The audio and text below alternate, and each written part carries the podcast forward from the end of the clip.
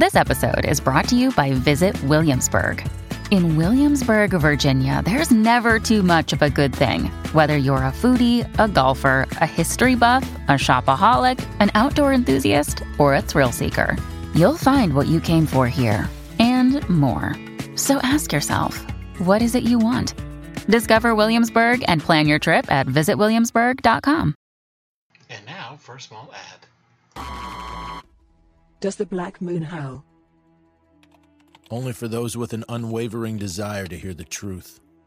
Access granted. You have been selected for an opportunity, an orientation as a trusted associate, if you will, into the secured, contained, and protected files of the Foundation.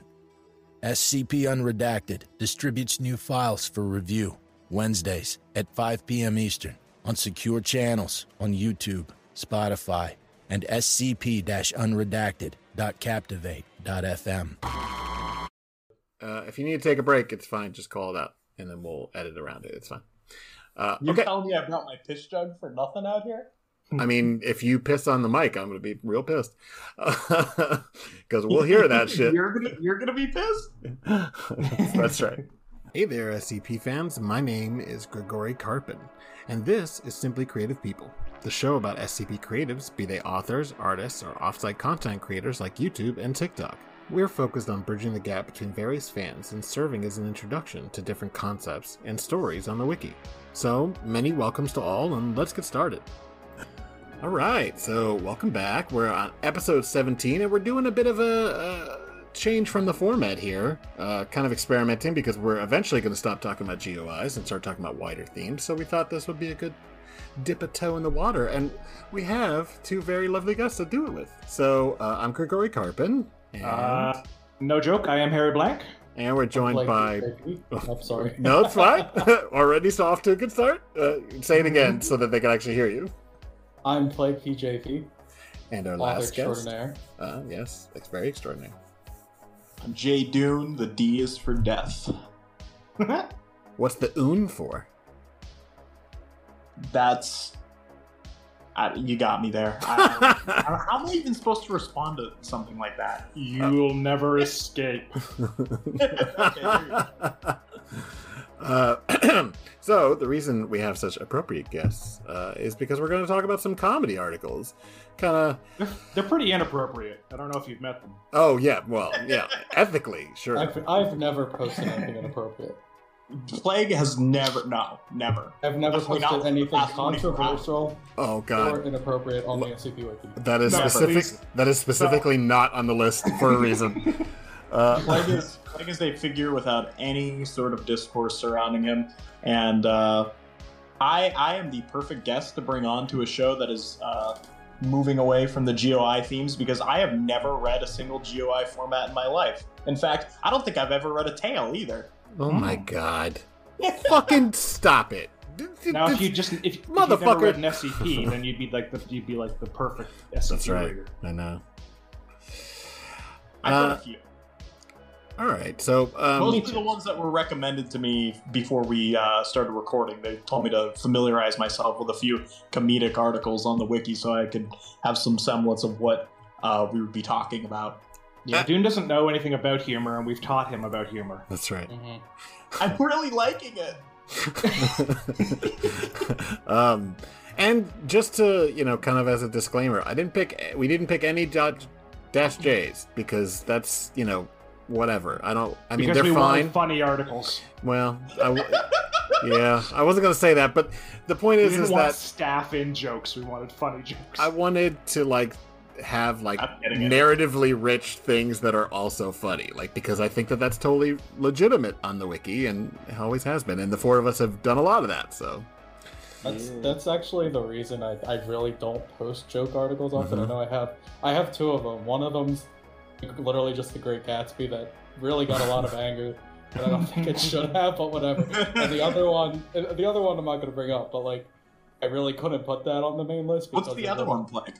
Oh, No, I, I, no, I don't know. No. Should- I'm No, gonna no, no, uh, just do not I'm make not my editing job harder. Uh, the reason I didn't put that one on the main list when I probably could have is one, I wanted it as an 001 proposal, Mhm. and two, it would have flopped on the main list. So Yeah. Putting it as the dash J really, I think Yeah, sealed it. And, and yeah, I'm not. oh, like- that was that was a great decision. Mhm. And I I'm don't not. really like writing joke articles. It's just like not for me. I like having the seriousness and then the funny. Yeah, I like the same. I mean, all the victim stuff is intentionally like very rarely are they just about a series of jokes. Like it's almost always like unsettling or weird or whatever, and then uh, with some funny lines here Mhm. and there, or just like the absurdity. Because honestly, I don't really know how to write jokes. Um, I've tried to do one joke article and it kind of it didn't flop but i i got some crit and it was very dry and so i was like all right well i can do See, but- absurdity and that's about it I've always seen the the Jays as uh, receiving more scrutiny than Yeah. regular Yeah. you know, articles on the main list, Yeah. and not in a good way. Like it, Yeah. it really like you get. A, I mean, I know this goes without saying on the SCP wiki, but you really do get a lot of sticklers when you post a J because Mhm. I guess you're you're setting people up that this is going to be something that will make you laugh, and with how subjective humor is, it's more often than not Right. going to fall flat on its face. I think there's Yeah. there's very few J's that actually have made me laugh. And one that did recently was posted a few months ago. It was the one that was uh uh in all uh meows, the the cat one. oh yeah uh-huh. Oh yeah, that and was it ended with the um uh the stinger of of the image of the cat. Like that was that was a funny J. And most of the most of the time I don't really uh get enjoyment out of reading them. I'm I'm more underwhelmed than anything. And I think it's because of those like stipulations that you you put on yourself when you're writing a J article, which is why I haven't written one. yeah no same. And uh, uh, you know because the things that i find funny are the things that take me by surprise. And if we are telling you ahead of time this is 100% a comedy article then The humor's telegraphed. right. Exactly. And so what I want to do instead is, you know, like what uh, what Plague and I did for last April Fools, was tell the most incredibly serious article, fairly short, and then end it with a big middle finger to everyone who Yeah, that read it. I'm, yes, it was. I'm, I'm still very proud of it. The original Uh, idea for that I really liked. It was it was supposed like my before I talked to Grigori about it. It was the idea I wanted was to get like a bunch of people. Like I think it was when we were like at Sludge Goes really active. mhm. was to get like a bunch of the authors in there and have like a 5999 parody that led up to the Rick roll. That was just like the most like it was like clearly a spoof. It had the same like um coding and CSS on it. And then it just ended with like the really fucked up video of a Rick roll. I thought that would be funny, but I'm really proud of what me and Grigori ended up doing. Just a big collaborative list pages thing that leads up to a Rickroll. Could, could you imagine if you like had someone do this like big like mega collab esque like uh inevitable type article that just ended with a fucking like middle finger fuck you type joke like that like imagine i wonder how the reception would go to that like do you think people would be mad if even Yeah. if the rest of the article was like a Yeah. I do actually think so. Yeah, I mean that's why I was like, we need to keep this incredibly short and to the point, like, and just give a bunch of examples of this thing that's moving around from different people. Um, and we've even gotten several comments. Uh, Plague had a hilarious response to one of them where they were basically suggesting that we expand it, and it was just like, no, that's not the point. yeah that is Yeah, 100 yeah. percent not the point. Like I think Well, the well- reason it also works is sorry, dude. it's like it you makes better be fucking sense. sorry it makes sense in like the way we describe the anomaly. It attaches itself to like things that are infamous. Attaches itself to notoriety. So like, what's more notoriously like annoying or like or like a in joke on the internet that everyone knows about than a why would it have to move from that? And like we also have the foundation and the containment procedures like they contain it using that. Like they're making sure. So like I think like having the in-universe like reason helps with the suspension of disbelief so that middle finger feels a bit more earned. yeah, because honestly, just fuck you. Because there's no there's no point in it that we're winking at the camera. It makes sense in in like hindsight if you think about and then you go back and look at the descriptions, but there's no point in the art. I was like very serious. I'm like we cannot like let it on at all that this is a joke. Mhm. Yeah. I think that Plague and I especially have a really difficult balancing act with uh, suspension of disbelief in comedic articles. Which I don't know how you want to structure this. If we could just go in and talk about that now, because like there there's people who I think understand that with a comedic article on the wiki, you're basically propping up a joke. And you don't have to take it uh, seriously as, as a piece of the canon or uh, something that's you know grounded in, in reality or site lore or anything. And then there's a camp of people who kind of don't really uh, view. And I'm, I'm not shitting on this standpoint. I'm, I'm just saying that it's something that I've noticed because I think it's so ingrained into the wiki's like culture that there are people who, if if an article you know is comedic and it doesn't really reflect how they view uh, the inner workings of the Foundation universe, then uh, Yep. it doesn't work for them, regardless of how well pulled off the humor is or how tightly constructed the joke is. It doesn't matter if it's funny. Uh, the suspension Oh, yeah. of disbelief is important to them. There is a like very tiny vocal minority right now. It's like three people who have hunted down every single thing tagged by victim and downvoted almost all of them. I think the only reason they haven't downvoted all of them is to avoid some sort of staff stepping in because it doesn't in their mind fit with what it is. And you know, I always find it very strange that that applies that logic seems to be applied to comedic things and does not get applied to things that just don't fit people's head canons. Like, if that was the way you thought, then go read, you know, Deepwell stuff, and if it doesn't agree with you, you should download it, right? Uh, Mhm. Which is it's a dumb it's a dumb basis for evaluation of it. Uh, it doesn't fit my idea of the foundation. That's not the point. The point is whether or not this is a good piece or not. This There is the are problem. Thousands and thousands of other pieces of writing Right. to fit your idea of the foundation. Yeah, go read something else that you actually do like. Um, the thing about posting humor is you're screwed in both directions because, as I, I think it was Dune was saying, Jays actually do. Was Plague was saying Jays get too much attention, like way more attention? Which one? of Way you? more scrutiny. Dune said that. Scrutiny. Yeah. Yeah, they get more scrutiny, and it's absolutely true because you, the bar for reading a J is lower. Like the mental bar, the hurdle of I'm going to start reading a thing is way, way lower with a joke article because you know it's going to be dumb. So, ten times more people will look at it automatically. Everyone on staff will look at it because they're secretly hoping it'll be an in joke about staff. Um, and and everybody who d- one. and yes, well, and everybody who doesn't think it's funny, even if it's good, votes on whether they think it's funny. So you're really screwed when you post a joke article. Yeah, and the yet standard people who are is new to the site think they're easy to do. They're way harder. Of The, course. the only way to get away with a, with posting like uh, a good J, besides like you know putting time and effort into your uh, joke construction. I mean, who needs that? Who needs Yeah. who needs who needs that? Uh, the only way to get away with posting a good joke article in this day and age, I think, is really comes down to a good, like, solid gimmick that you could like. Mhm. And uh, that's why I don't do them because, like, I totally get the camp of people that do not want uh, comedy over the top comedy on the main list. I get it. I don't agree with it, but I completely understand where they're where they're coming from. Uh, and I, I kind of see it as like my personal mission when I'm writing this stuff to uh, make make them change their tune. Like I feel like if I could pull off, and I know that it could be done because you have so many pieces on the wiki that have like towed the line further and further into what's acceptable on the main list. I know that I could push that line even further. And I kind of think like if I could do that, then I've succeeded. And I think that like I think Plague succeeded in that more than I have, but I, I really do think that the both of us have written some stuff together that has ultimately made people more accepting of uh, silly stuff on the wiki. I, I, I'd also put no, you have. like- yeah.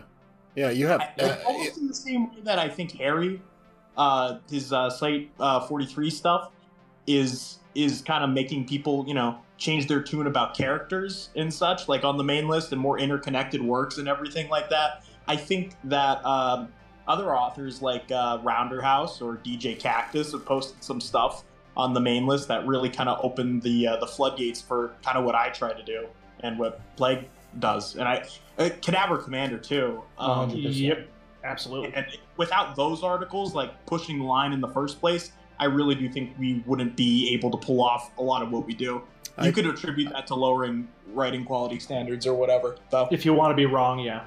yeah, yeah, I wouldn't know anything about that. So uh, Yeah, I understand what they're talking about. I just disagree with them because, to, to my mind, um, the fact that this horrifying, weird universe has anomalies that are funny is part of the horror. Like these people live in such a screwed up fucking universe where sometimes the stuff that's killing people and screwing up their lives is also objectively funny if you're outside the situation. I think that adds to how wacky the SCP universe It's also is. Yeah. Always been part of it, and the people that want to make it Oh, yeah. seem like it hasn't been are full of it because it's all it was. I'll go all the way back to series one. There are very old articles that are just strange or silly or off the wall. They aren't all murder monsters. You know what one comes to mind for me? Hmm. The freaking um the this is one of the articles that was literally ported to uh, Wikidot like within the first like week of of the site being up. The friggin' um article about the Are We Cool Yet guy who um Oh man, I completely forgot about what this was. It's a very funny article. I assure you, it's so funny.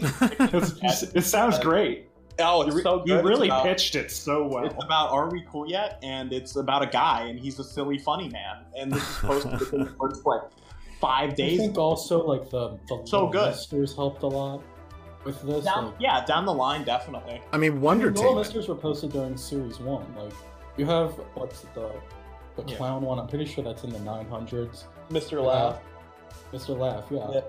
Yeah. Like that that that's that's a funny article. It's a clown Totally. who, who's like suffering. That feels like something like me or Dune would write. Like a Yeah. like a fucked up clown is just getting laughed at who's like hating his own life. Like that's that's a I pretty funny about a concept. fucked up clown. Yeah. I like that one. And Yeah. the thing is that like this is the entire all these things we're talking about is like entirely what I've tried to do with Victim too is it, it- there's so much room for all these different things. And and so many and what I find so funny about articles is oftentimes where you can't decide whether or not it's 100% comedic or not. Uh, Mhm. like there are lots of articles that I mean are, maybe you know like I wrote I've written almost every victim article because I thought it was funny. And I have gotten so many serious lore questions and so many like people coming to me and going this was really like upsetting. And it's like really? Like I, all right um Yeah, I've run into that too, where I'll write Yep. something that I'll find really funny, and then people are like, "You should put a content warning on this article," and I'm like, "What?" Yeah, dude, it's, I, I, it's it's a yeti who eats his own poop. I, sh- I showed Dr. Rockefeller to somebody, and the first thing he said about it was, that was really unsettling. It's like, it is, but that's not the first reaction. I, I also feel like that like the best comedy articles on the site are the ones that actually play into the horror of the situation absolutely. and don't present the foundation because like there's a big deal with like presenting and, and like the way that you frame this this whole situation because the execution counts and if you frame the foundation as as being taking this seriously and ultimately being you know acting like someone in this situation would i think your reader is going to be uh, more inclined to take it seriously too Mhm. and Right. that's why i know i didn't put it on the list but i want to mention rubber stepdad because Yes. that article is the perfect like epitome of like a guy who um just you know speaks at all caps and you know he stalks people and he's absurd but the way it's framed in the article is like fucking horrifying. Like he shows up in a guy's room and uh, he, he hands him like a pizza that he like gets by like stretching his arm out like a hundred feet out a window and it's like terrifying dude. It's like what the fuck? Like where do you where where do you uh do the um the depiction of of, of seriousness and horror and it's like striking that balance between uh one another i think right at least yeah with, with the, the foundation taking shit seriously and playing the straight man and doing it just as clinically as any serious article, but then the content of whatever the anomaly is doing being Right. kind of out there and bizarre or funny or absurd or whatever. It works so well. It works well on all of them. That's why it works so well for horror. Right, I and feel that's the difference between. it Sorry, go ahead. Go ahead. didn't mean Eric. to- No, there you go. Well, it's just a quick thing. I, so we'll get back to you as soon as I'm finished this quick thing, which I'm now prefacing longer than it's going to be as I try to remember what it was I was going to say because I was so sure that it was going to be your turn. Uh, uh, that's the difference between a J and a main list. Funny to me is that the foundation is the straight man in the, Right. the, the main list ones, and they can be ridiculous and stupid and should be in most cases in a J, and because J's are completely funny. Anyway, Plague. Yeah, like uh, Dune was like what Dune and Grigori were saying, where the like you have to toe that line between the horror, the comedy, and the seriousness, and that's when the comedy really shines. I think like Hog Slice is both me and Dune's most highest rated article, and like it's a fu- I, It's I funny. say it's funny. It's It is funny. It's Like, objectively you- funny. It's the only at- funny thing we've ever written. Let's be honest. Yeah. Shut up. if you like look at it, like we don't explain what Hog Slice is. Like Yeah. it's it's a humanoid capable of teleporting, and it looks like Scott Steiner. But what the fuck is it? And like, could you imagine being one of those people on these forums who get into an argument with someone, and something like crashes through your ceiling and just breaks all your bone? Like, that's fun. That's pretty funny, but like that's fucking terrifying. It is. It's Like, what the fuck is going on? like, and then they, and then they kill 3D class trying to contain it. Like this, if you break it down, this is a very standard foundation like article where they have log of thing, weird anomaly humanoid, log of thing. They throw D class at it, they contain it. Like that's what the that's what this thing is. It's just adding that extra flavor to it that I think really made it shine. Yeah, Hog Slice is also like a very foundation light article. Like the foundation isn't really an active presence in uh, that in that article because, and I, I think taking the focus off of the foundation and placing it on the absurd characters, whether it's Hog Slice or Death Knife, uh, fucking like Damien, I called him Death Knife, but uh, Good old Death Knight. good old Death Knife Damien. But that's that's why that article works. Like if you had like I could not imagine like inserting comedy on the behalf of the foundation in that article. And what I wanted to say was uh, what really irks me about a lot of comedy that doesn't work on the wiki, I think, is when you have the foundation uh, playing the the comedic role because it's like that. It just doesn't. It just doesn't gel with what like makes sense in, in a comedic situation. Like you know, you have your your you know com- more comedic characters, and you have a straight man. That's typically how this thing goes. If everything's funny, um, nothing's funny. Right, or nothing's. The foundation embodies that like straight man role, and I think when you try to play with that, like you have to do it really carefully. Otherwise, you're gonna like Yeah. start annoying people.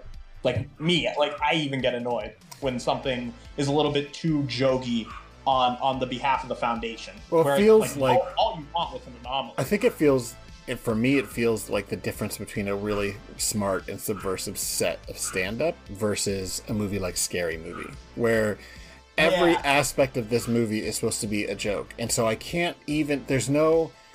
And they're not good jokes, obviously, but that's not even the point. Right, even if they were good jokes, the entire pacing of it is set up. There's no, there's almost no setups. It's all just like punchline, punchline, punchline, punchline. But and it doesn't really work. Uh, and and then what you can do with the the seriousness of um, the foundation to you know being so clinical uh, and being the straight man, and why you know I, we didn't put on the list because we've already talked about it a bunch. But you know, Three Moons Initiative is full of this, where Yeah. You know we've got two other Dave articles. It's fine, relax. But um, the the like because it is it's so serious. What they're describing is this crazy, powerful, fucking like unmanned drone that kills people from orbit. Like that's dark as fuck.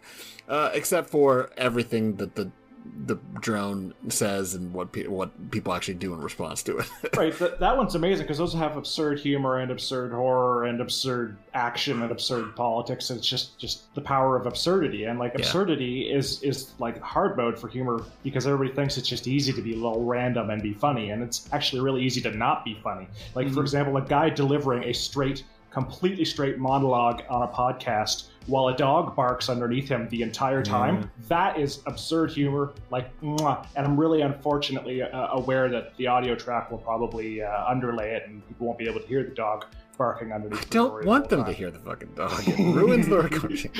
it's amazing. I love it. The Uh, dog is like the extra co-host. It's like it's, The problem is this is a different know. dog. This is the dog that lives with us, and normally she's Oh, very quiet. multiple dogs. Well, there's Oh the my God, dogs next door. Challenger. And so now I close the windows every time, and then there's also Sophie, who usually is quiet, and then today has just decided to like bark at every goddamn thing.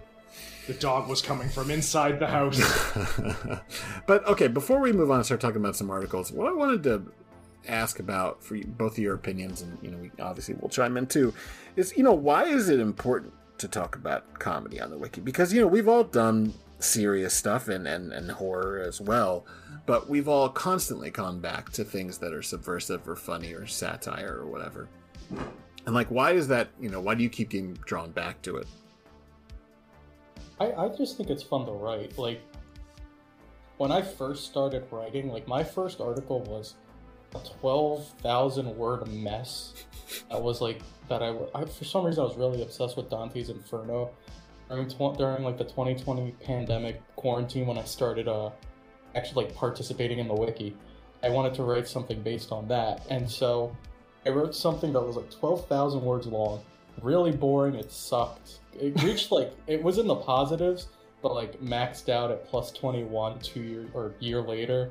Right. And like, I started out with that, and then I wrote one the the first article on my author page. I wrote, which was just like the short, like sappy, one of those shitty like plays with your emotions so obviously. Oh with the fuck Godzilla. those! Yeah, Fuck I had- those! It was so easy to write, and it's just like wasn't fun. And then I this is also deleted, but I wrote this one article that was about a snail race where whichever snail won, it it like altered an element of reality, and it al- like as if like this element of reality was always this way. Like it added another state. Like the stinger was that it added another state to the United States. I really li- I had so much fun with that. And then I wrote 55 95, which is the, Mm. the gumball machine. Quincy. hmm It wasn't great in its first iteration, but I just had so much fun with it. And just, I read all of CadaverCommanders, all of um, the Great Hippos, and all of the Davy Fools articles in a matter of like two weeks. Mm. And that those three authors have served as like the main inspirations for everything I've written since. So I think having comedy on the wiki not only gives you what uh, I forget who was mentioning it, but like is like the realistic thing of the Foundation universe. You're not only just gonna have these Mhm. scary monsters that kill people, you're gonna have these silly things that like have elements of horror or just like you're gonna have these light things. You're also giving people an outlet who may not be the best at writing a serious article, like may not be the best at writing horror. Like I haven't my first horror article was the one I posted two weeks ago about the birthday party. And that was gonna start out as a funny article because I thought it was really funny. that a guy just walks up to people is like, It's my birthday today and no one knows what he's talking about. But that just evolved into a horror article. And that it's was, still my funny. Yeah, I was gonna say it's still so pretty funny. funny. It's like it's absurdist horror that still hits on like funny elements, but like that's my first horror article. So having the in that I had with comedy and being successful led to me being the author I am today and being able to branch out and take more risks. So I think that's the most important reason, having a way of becoming a better author. Nice. Why do I think uh, comedy is important to write about on the wiki? Because the SCP wiki is a fucking like hourglass of people's attentions, and it's like rapidly depl- like depleting, like really fast. And people are so like desensitized to uh, serious stories on the wiki that it's it's like a law of diminishing returns every time you write one. Yeah. and the standards are almost so high right now that if an article doesn't like suck your dick and do like a cartwheel like it's it's gonna either sit in the 20s and 40s or it's it's gonna be derided. But comedy is the fucking final frontier for the scp wiki no one has tried this shit before no one has discovered that they like you know liked laughing on the scp wiki until a few years ago and this is this is fertile ground for writing because no one knows how to write comedy on this site. So Yeah, I don't because they're still know. there. I don't know if I'm going to completely endorse this idea that it's only happened in the last couple of years, but I get what you're saying. No, no, I'm no. more- I would think I'm I think he's being very slightly over it. Yeah. On purpose. I, I just want to clarify for the listeners. Just a little. no, But no little. one has no one has ever written comedy before. So I'm like, Anywhere. no, This was never. invented. We're the first. When you joined. and and like the reason why I think that that comedy is like like you look at the top like 15 top rated articles right now, they're all comedic. It's because it it's like people I don't know I don't know, you know, if anyone in, like has actually realized this before, but people really like laughing. Like they like things that make them feel good immediately and they don't really have to think about it too much. I would And say I- it's much easier to make someone laugh than it is to make someone scared. It is. It's it or not. You could swap out scared for like you know, uh, sad or like uh, excited or any of these these emotions. But I think the hard part is like anyone can write a middling like serious article and it'll just do whatever. You write a mid No. on it. We lost. We lost you. We lost you, Dune. Oh, did I cut out? Mhm. Yes. Yeah, we lost you. Amusingly, You we- middling. Yeah, we lost you right in the middle of the word middling, which was kind of cool. That's ironic. Uh, you could write a middling serious article, and it'll probably do fine. It'll survive. You write a middling comedic article, it's probably gonna get deleted because no one's gonna find it fucking funny.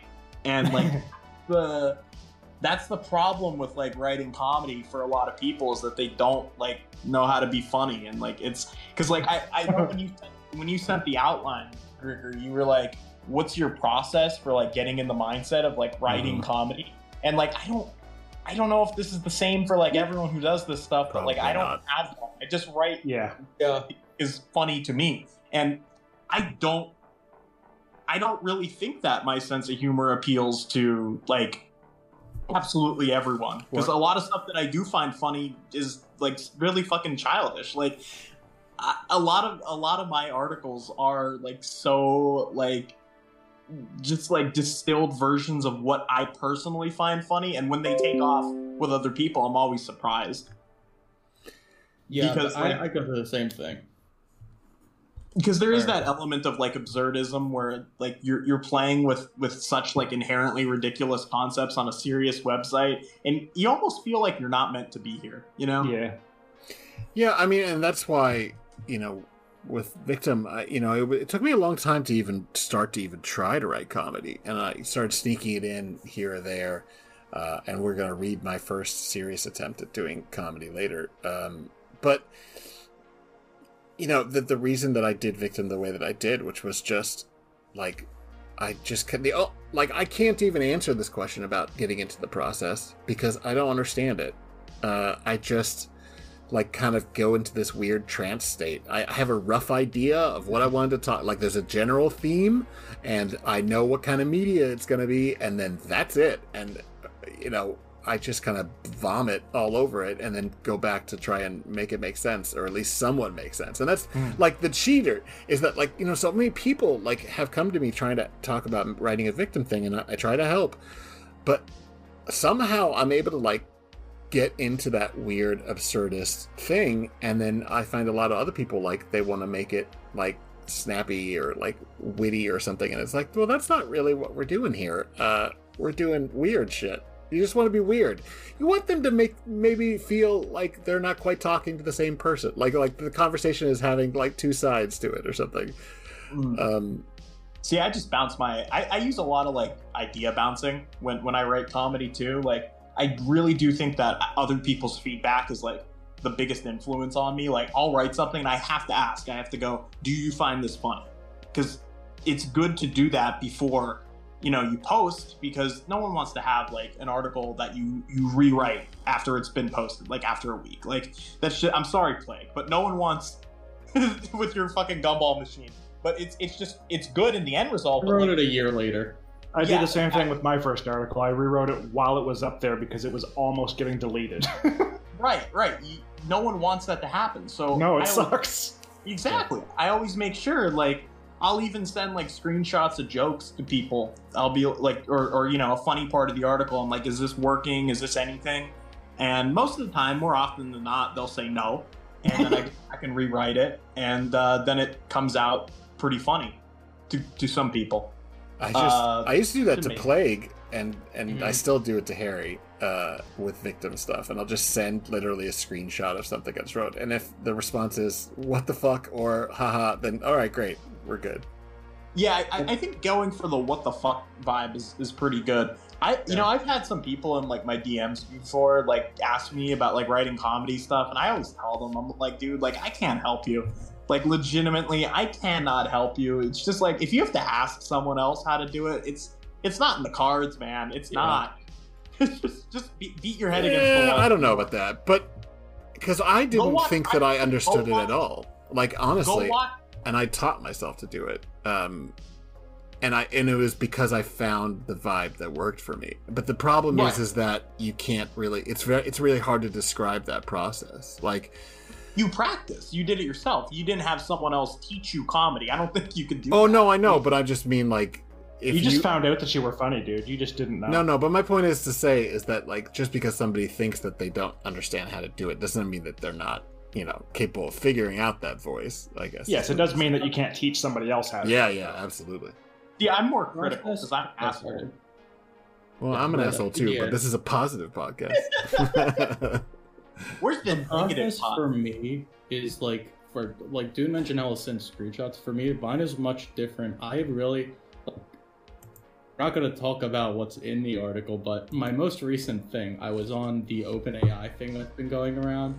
And I've just been like, I was just like, I literally just put in, give me an SCP idea, and it gave me like a list of like six things, and one of them was sentient um, vending machine. I was like, what if the thing really enjoys what it's doing? so just kind of i like like once i'm sure you guys have experienced this but like you'll have that lightning bolt Yeah. and i described it with harry when i wrote the slot when when i came up with the slot goblin i was literally laying in my bed i was like slots just got goblin and i was like holy fuck i ran down to my basement where like, my computer was and i was like harry harry harry i got it we need to do this and we did it like literally in a matter of four hours and Yeah, so- Plague was on my- fire. The whole thing was done in a few hours. the My most process- successful articles for both me and Plague, I think, come within like just a few days of, of writing, sometimes less. Like Hog Slice was smoothest fucking writing experience Yeah. ever. Like all my bet, like okay, Maddie, that's an article that we're, we're gonna talk about. I think I don't know, and it Yeah. performed really well, and that was something that I threw together in a few hours. The the worst performing articles and the ones that really don't stick out in my mind of my own like work are the ones that I I you know uh, toiled over for weeks and, and kind of went back fun on you know getting everything just right and then you throw it up and it's like a plus like 50 or something and uh, those I, I think it's funny that like those actual bolts of inspirations usually derive the best work Mm, yeah. Yeah. I mean, I uh, basically all the victim ones are the same. Where like I've barely struggled with those, but it's not. But the difference is, is that you know it's not really about plot, right? Like it's not. You just have these. I you know once you have that inspiration, you think about like, well, what what would be funny about this, or what would be strange about it, and how can I get them into that situation? And the best part about it. Especially with victim that I've done is I just don't explain anything. It just happens. Yeah, fuck, the best fuck way you. to I'm not explaining anything. oh my god five minutes in we haven't talked about a single I article know. we're yeah, are we gonna to- like talk about these articles or what?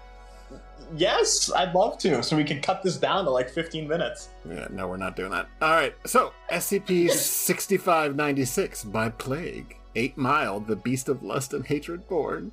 Oh, the the story behind this title I think Yeah. needs to be told along Yeah. with the article.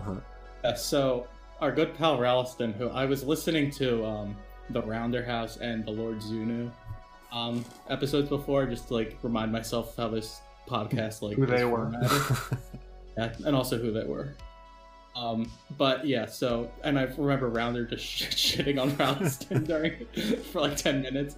But yeah, so Ralston's a bit of a punching bag for a lot of us. We all love him, but like we give him a lot of shit.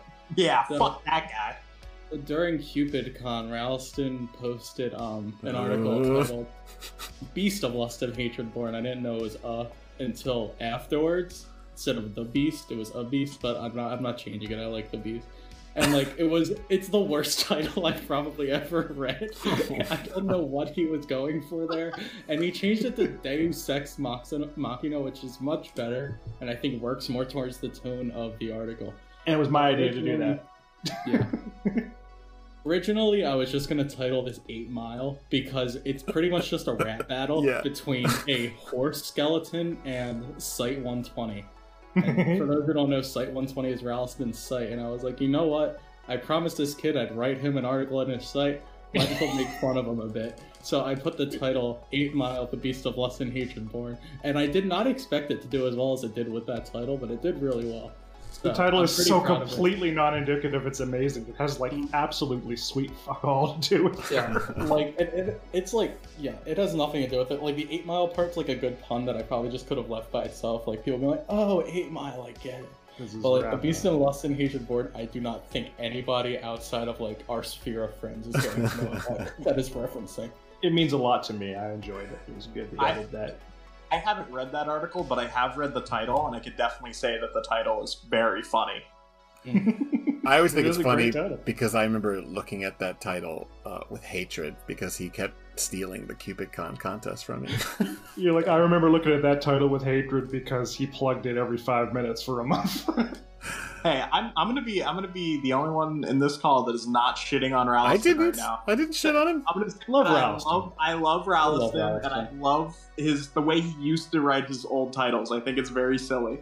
And I think people should I think people should write um what was the fucking one that you kept repeating months ago, Plague? What was the Ralston title that you came up with? Oh, the beast of your mother and father born. yeah, the beast, someone needs to go write "The Beast of Your Mother and Father Born." I think that's a, a title deserving of a really good article. Yeah. The story behind writing this was a lot of fun. So, this one and 6595, which is the Muppets Wilkins Wilkins one, those were both ideas that I came up with um, like a year before these were posted. Um, I knew I wanted to write. So this is based on the Marie Louise. I think that's how it's pronounced. It's a Mel. It's a Welsh folklore-like creature. At, like it's like during Christmas time too, which is why I posted this in December. So I was originally going to post it December of 2021, but what it does is like this group of people will lead this like puppet horse skull to your house and like start singing poems at you until you give it beer. Not like if you if like if like Totally you normal. keep yeah if you keep like being able to keep up with his poems, it'll fuck off after a while. But if you don't, you have to give it beer. Like that's the tradition. So so yeah, I was like, that's a really funny thing. That's absurdly funny that the fact that like in the 1800s people were just like, yeah, let's put this horse skull on a stick and drape a cloth over it and go get free beer, and just people mm-hmm. went along with it. So I was like, there's a there has to be something I can do. So the original idea I came up with was um, that just goes and ransacks a site. So I was like, okay, I'll have it I'll have it do my site, which is 322, and I originally wrote like this I couldn't get the description down. And that's when I know I had to throw the idea out. For a while, I was like, all right, we're to come back to this. It was already like December 10th, 2020, 2020 when I wrote it. And I was like, I want to get this out for Christmas. This isn't happening. I put it down. I just went and wrote a few other things. So then I came back to it like late November of last year. It's Ralston that I'd write about this But I'd write for his site, I might as well have it do this since I could have some fun just like jabbing at him. Just like not paying attention to his canon, just like fucking with his characters. So I wrote out the first log, and this is like very CadaverCommander inspired. He'll put interviews or transcripts of stuff inside the description. So I did that, and got to the table, and I couldn't come up with an ending. I was like, God damn it, do I really have to put this off for another year? And so I was just laying in bed thinking about it. I was like, it's a fucking Fae. It steals people's names. That's the that's the stinger. so I've edited the description, made that last log, and I've and I've been this is one of my favorite pieces of writing I've done. Because the way like just like hits you like it's mentioned it's a Fae in the description. You don't think that has much stuff, and then it just comes out and steals the name of the site and It's then so. Allison's author avatar, and it's just left like that at the end. It's so good. It's such a great ending. It's terrific. Lord Zuna rewrote a lot of the poems that really sealed it all together as well. So I'm very, very happy with this one. Does it fit in Ralston's canon? I haven't read this article or It does. Ralston. I, It does. I So did. don't- Yeah, I, met, I I asked him about dates and just had everything set up to them. Oh, he likes Also, It's hard not to like fit something too. into Ralston's canon because he will bend heaven and earth to make anything you want to write for Site 120 work. what a champion. Yes. My This favorite part about my this- Favorite comments. Wait one sec. This also got one of my favorite comments is because I haven't mentioned, I haven't changed it yet, but I have to. The year in the, in the table, it says in 2006 that the that 6596 steals Mountain Dew Baja Blast. Someone commented that Baja Blast didn't come out in 2006. Leave it. Fucking- Leave it. It's a, it's a new, a whole completely other ano- uh, anomaly about how the Foundation had early access to Baja Blast. Yeah, That could be, yeah, it's a good cross-link opportunity to play. yeah. Just fucking write a Baja Blast article to spite this guy. Said it in Deep Deepwell 17 just because. The the thing I like about it so much, I mean, other than the lyrics are, are all terrific and it's sort of just subtly ridiculous, um, is that it's like the most good natured shitpost. Like, Yeah. like it's there's no like you know hostility to it. There's no real derision, uh, but it is still kind of like, huh, and then poking fun a little bit, but like in this very much like you're laughing. You want you want the people that like Site 120 to laugh with, and it's it Yeah, just like works I put really Jack's author avatar in this. like Jack, Jack is the one who originally fucks up the poem in the first one. something wrong. Because he would. Yeah. He totally Then would. Him and Ralston's author avatars get into an argument where they both insult each other. Like it's all just like jabbing at everything. It's just like, in a pokey fun way. That like I really enjoy writing it. I think if I wrote it for 322, wouldn't have been as like well received as it was. It was a good choice. No, it, and it fit like thematically with his stuff, like because because honestly, the old school folkloric stuff is all either like horrific or like whimsical, or you know sometimes both. But the whimsical certainly goes along with the you know the old stories of the Fae. Yeah. This I this, like oh, this in like the real world. This mythological creature has no connection to the Fae. That's something I made up. Sure, It's a bit appropriationatory or whatever. Well, I don't know the word I could say there. It's okay. You're allowed to appropriate from Yeah. the Welsh. The Welsh Yeah. are. It's fine. They're white people. It's Yeah, okay. they're- They're white. Exactly. It's fine. Uh, but all right, well let's let's we got a few more to cover. So let's uh so we mentioned Davy Fool earlier and and Plague you recommended this one. This is SCP two eight three five. So Davy Fool and it's constructive criticism. This is one of my favorites from him. It's really good. Read. I'm pretty sure I read his entire catalog. That, Me too. Like, in one day. Yep. He's It's so such a fun. he's so such a master at uh at comedy, especially in an era when comedy was kind of like derided or more Yeah. scrutinized. Like, he, Mhm. he managed to pull it off beautifully. yeah, try reading the comments hard. on this one. Read the comments on this one from 2016. It Yeah. is just a wet blanket convention. Oh my god. This this article Still keeps it up to this day. really oh, his good. his books are like I've been reading his books. I'm on the second one, and it's they're so they're everything that you like about his SCPs. They're I need to, they're so funny. They're so fucking funny. he, he was nice enough to send me a few copies of them, and I need to get back to him on those. But uh, this this fucking Patty the Pelican article Oh, it's is uh, so it's so good, dude. Like the the dialogue and everything, and I think like my I'm trying I'm gonna bring up my favorite uh, excerpt from it. But did you guys actually know that this was uh, based on a real cartoon? No, I- I I didn't. it vaguely up when I did. first read it. Very vaguely. There's like a clip on YouTube from that, that episode, but then that like got released and it was. Yeah, I, I, I tried to I tried to like look at um what this was based on, and it was like apparently like derided as like one of the worst fucking cartoons ever. I don't know why, but it didn't. I mean, it didn't look that great.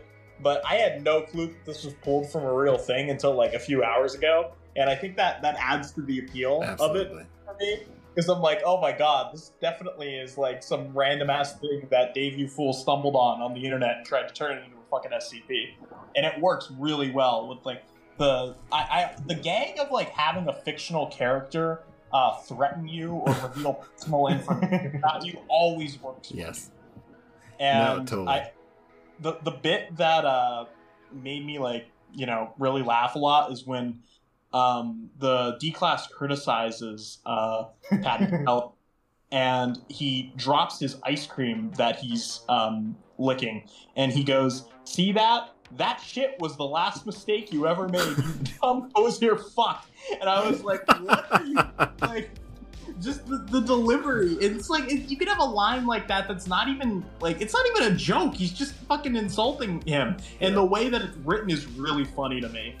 And uh, it's it's great. There's only so much you could say about you know how much something's funny, but it's fucking funny. No, I'm gonna It read. fucking funny. I want to read a part of it. Uh, so it's I think it's in like the third. So they keep having D class like interact with this VHS, which is a you know, and it starts act reacting to the reader or to the watcher, and the D class. I forget what happens right before it, but the D class is, says, "Are you gonna get back to the cartoon or?" And Patty the Penguin yells at him, No! You had your chance to watch my work respectively, you inbred horse fucker! Then look what you did!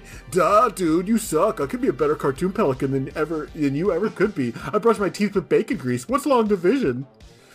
I swear to God, The, all, the what's long division thing That's seals. so good. That's such a good bit. I swear to God and all his saints and angels, I'm gonna fucking scoop you down the throat, right in the acid, everything you hold dear. Reap what you sow.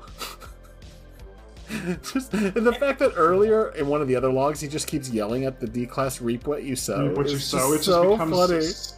scary and funny at the same so, time. like, internal logic behind this one either. It's just kind of Yeah. like a like it's it does it's not expanded upon. It's Yeah. not the workings of it aren't explained. It's very like very simplistic, and It's it just works. happening. I It's just love it. happening. Yeah, Yeah. I, this is I why it, shit like this is what inspired me to do. I hadn't read this one before we did it for this episode, but like where like we have a few things where it's like, oh, it's a video, and and they're like animate, they're like aware of what's going on, and so often it's taken in this very serious way.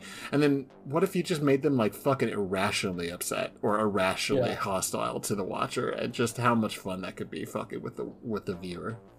You know, what I David Ward is so good at getting characterization Oh yeah, such tight, like very quick writing. Like there's only two logs here, and I think they add up to maybe 20 lines total. Right. And like I know what this pelican's about. Like I have, a, I could probably write this pelican Yeah. very, very well based on these what 10 lines of dialogue it gets. Like this, that's how good Davy Fool is at getting characterization down, and then having humor also interwoven between that is a very hard thing to do in such a short span of time, and he does it so great. And like not just this one, and a lot of them. oh he's a You know, fucking master. This article is also like th- this article is also like I want to say newbie repellent because like when I first stumbled upon this when I was very new to the wiki, I thought it was serious, and the way it's written, it doesn't beat you over the head with the Mm. comedy. Right. You kind of have to read it a few times because at first I was like underwhelmed. I was like, wait, this is supposed to be scary? Like, what is this? And then you know, eventually, once I I got a clue, I guess I read it again, and I was like, oh my god, this is this is hilarious. And I I think it's I don't know, it's a really unique uh, style of writing that I, I think you kind of have to really pay attention to how you're writing the foundation and uh, like the tone of the article to make people do a double take and wonder if like what they're reading is serious. God, yeah, that's a this joke. Makes this makes me makes me think that that's one of the signs when you've stopped being a complete newbie and you now understand the website is when we've managed to train you to stop ever thinking this is supposed to be scary. Like that. Right. That is what everybody is bringing initially because they all start at the first bunch of SCPs because we can't seem to stop them from doing that, and they think they all have to be scary, and then they get to the ones that aren't, and they go, "Is this supposed to be scary?" N- No, it's not. It's supposed to be a story. It's supposed to be a story. which can do fucking anything. We can do anything on the wiki. Uh, but yeah, this is a really good example of that. It's But uh, let's uh, let's let's move on to one of Harry's, which is Oh yeah. SCP. Which this is easily one of my top like ones you've done. I This is one of my favorite articles by me, and the reason that I like it so much is it's an imposter challenge, which is a, a thing that we do uh, on the wiki where you pretend to be another writer and you write in their style, use their styling and formatting, and you write something that you think they would have written, and you don't get criticism from them, and you just spring it on them. And this is my imposture of PlaguePJP, and that's why I like it so much because I'm writing like somebody who is much funnier than I am, and it actually seems to work. It's When really I look at the article, I'm realizing I'm realizing how much my formatting has changed. Yes, it looks like your old formatting doesn't look like you Oh. knew at all. Kind of I might, it. I might need to. Oh, yeah. do it. it is so very, s- very sleek. so it's very like it's it's these these humanoid entities that are fairly nonsensical, uh, but they're always trying to either purchase the ability to do violence or to pay for someone else to do violence. Uh, and I think that's all the setup you need. But these little bullet points are what I, I like so much because they, there's all these little instances of them trying to go into some place and buy something, and it's the quotes that get me. Uh, expressing a desire to gain violence for money, promising to pay well for assault, for the stated purpose of having the explosions we all enjoy, and the best one, to acquire extra teeth for harm. see I- I uh, immediately when I read this one, I I picked up that uh, this was supposed to be aping plague style, and I I think Harry did a really good job of that. Yeah. But what I also picked up on was maybe this is because I'm like familiar with Harry and the things that go on in his head. But this guy, there, there is an implication that this guy's supposed to be an alien. Am I right? Yeah. yes, the the article is called "The War Pigs" because they are pigs who pig creatures who are trying to purchase violence, or Pygmalion. And Pygmalion is a an old play about trying to uh, teach a woman to be a, a proper woman or whatever, but it's spelled Pygmalion, like alien. Is that, is, is that like a tale or something on the wiki? Yes, yes. Uh, Dune doesn't understand literature that is outside of the SCP wiki domain, but yeah. Uh, but yeah, the implication is that these are aliens that are being sent down to Earth to see if they can pass as humans and also acquire the implements of harm. So it's meant to be a little bit fridge horror at the same time. Right. And you got the alien part across uh, really well, I think. I think there's like maybe like one or two lines in here that directly allude to the alien thing, but I can't remember what they are exactly. But I did get the idea that this guy was an alien just from reading it and the way that you would write alien dialogue. Uh, right, it, w- it was trying to be like that. And the, uh, what you're probably thinking of is there's a few moments where the character seems to be getting advice from somebody else or demanding that the people around them state that they're doing a good job of aping a human as though they're being Right, right, supervised right. by their boss. right, right. That's yeah, that's good. Uh, my, and, and the the thing with like this kind of like dialogue that's like you know a little bit like lol random is that you have to balance it and like make sure that it's not you know we mentioned that before and i think you do a really good job at just making it absurd without relying too much on uh you know funny putting funny words together in a way that doesn't actually uh make sense there, there's some really good bits in here uh the line about uh, I will reduce via mastication and pay for the privilege, and then the bartender goes, "Buddy, this ain't that kind of." Thing. That's just a solid good. That was Grigori's favorite one. When I. Yeah, that's great. Um, I think th- I think this is like the kind of article that would benefit from like a table read. It's fun. It's it's just, it's just fun dialogue. Was the whole purchase the whole purpose of it was really to be fun. I think my favorite line in it though is "Work harder, work harder." Like that, that's that's just appealed to me. My and favorite- then the ending is, um, you know, this this alien thing tries to go join the military with the stated aim of joining the murder company for funding. uh, for funding. for fun. My, my favorite one is when he wants to buy pesticides. Yes, that's- he describes Yeah, it. that's He describes it as as death spray to melt the insides. and then somebody says, "Are you from Canada or something?" yeah, yeah. was- and then I had to throw that in. But there. my favorite, the next person. Oh wait, so you, you mean it's pesticides? Do you want to buy pesticide? And the alien just goes pesticide Pesticide to kill bugs. And- Correct. I want then- to capitalize small murder. the, uh, the thought that occurred to me when I was reading this article, like I have no flaws with this, but when I read the ending, I was like, wouldn't it be funny if the military actually accepted this guy? Well, he did. Yeah, totally. Isn't it kind of true what happened? It didn't die because They've detained him. they have not, because they they did not clarify, right? yeah, he, he didn't. He didn't get a direct response to whether or not he could join the military. So he, yeah, I think it would have been funny if this guy was like actually recruited into Yeah, the military, absolutely. and I'm gonna headcanon that he was. that's a good solution. I like that. Like I, I really do like the idea that a bunch of like, um, you know, just typical like military recruits like do not understand uh, this guy, but they don't really see anything wrong with him because like you know the t- typical clientele that join like the army in particular. like I feel like that you'd have you could make that joke like this dude applied for you know Oh yeah. that branch as opposed to the Air Force or anything. I don't know. I, I, I do think that uh, the ending's really good because it got me it got me thinking. So that's good. But uh, yeah, let's talk about let's talk about Maddie though. Let's talk about Maddie. Dune, this is yours. This is SCP. Uh, SCP six three seven three. This No. is my article. Well, I thought it was six, Nope. seven. You numbered it wrong on the outline, you giant doofus. Did I? You did. The link's wrong and everything. Oh. I'm gonna have to. Fi- you're fired. Okay, what what what's what's Maddie actually doing? What's the number? What number is she? Uh, well, she's over 18. Um, I can Yeah. assure. God. What? Damn it! God damn it, Dune. Oh, the oh, she's six seven six four. Okay, that's what I put. Now, the final outline says uh, six three seven three. You fucking idiot. Well, The link says six three seven three. Yeah. The number says six seven six four. yeah. Oh well. Yeah, you- this is what you get, Grigori. for We're doing fucking all of- moving the for, fuck on. for doing all of the work. That's and right. Nobody else does any work. This is what you get for That's- that. You get shit. you So, get made fun of for all the effort you put in. So I think everyone's like sick of hearing about Maddie at No, this no, no. point. You talk about it. I'm, I'm gonna run to the bathroom, but just keep keep talking about it. Grigori's not sick of it, but he's not going to stay. That's right. This article's been chilled to all hell, man. I, you guys can talk Oh, about it's it. This- been shilled. Who's been doing that? not, no, not me. This is out of my control, You Harry. bought, you bought art. Look, man. That's that that secret. information is in public. That That's information classified. that is classified information. Um, and I didn't just buy art. I bought three pieces of art. Okay, It's an investment. and it paid off. I got like three pieces of art that I didn't buy out of this article because I bought three pieces of art. Matt, Maddie's the fucking Ghost Girl article. Um, it did really well. Uh, it got total winner.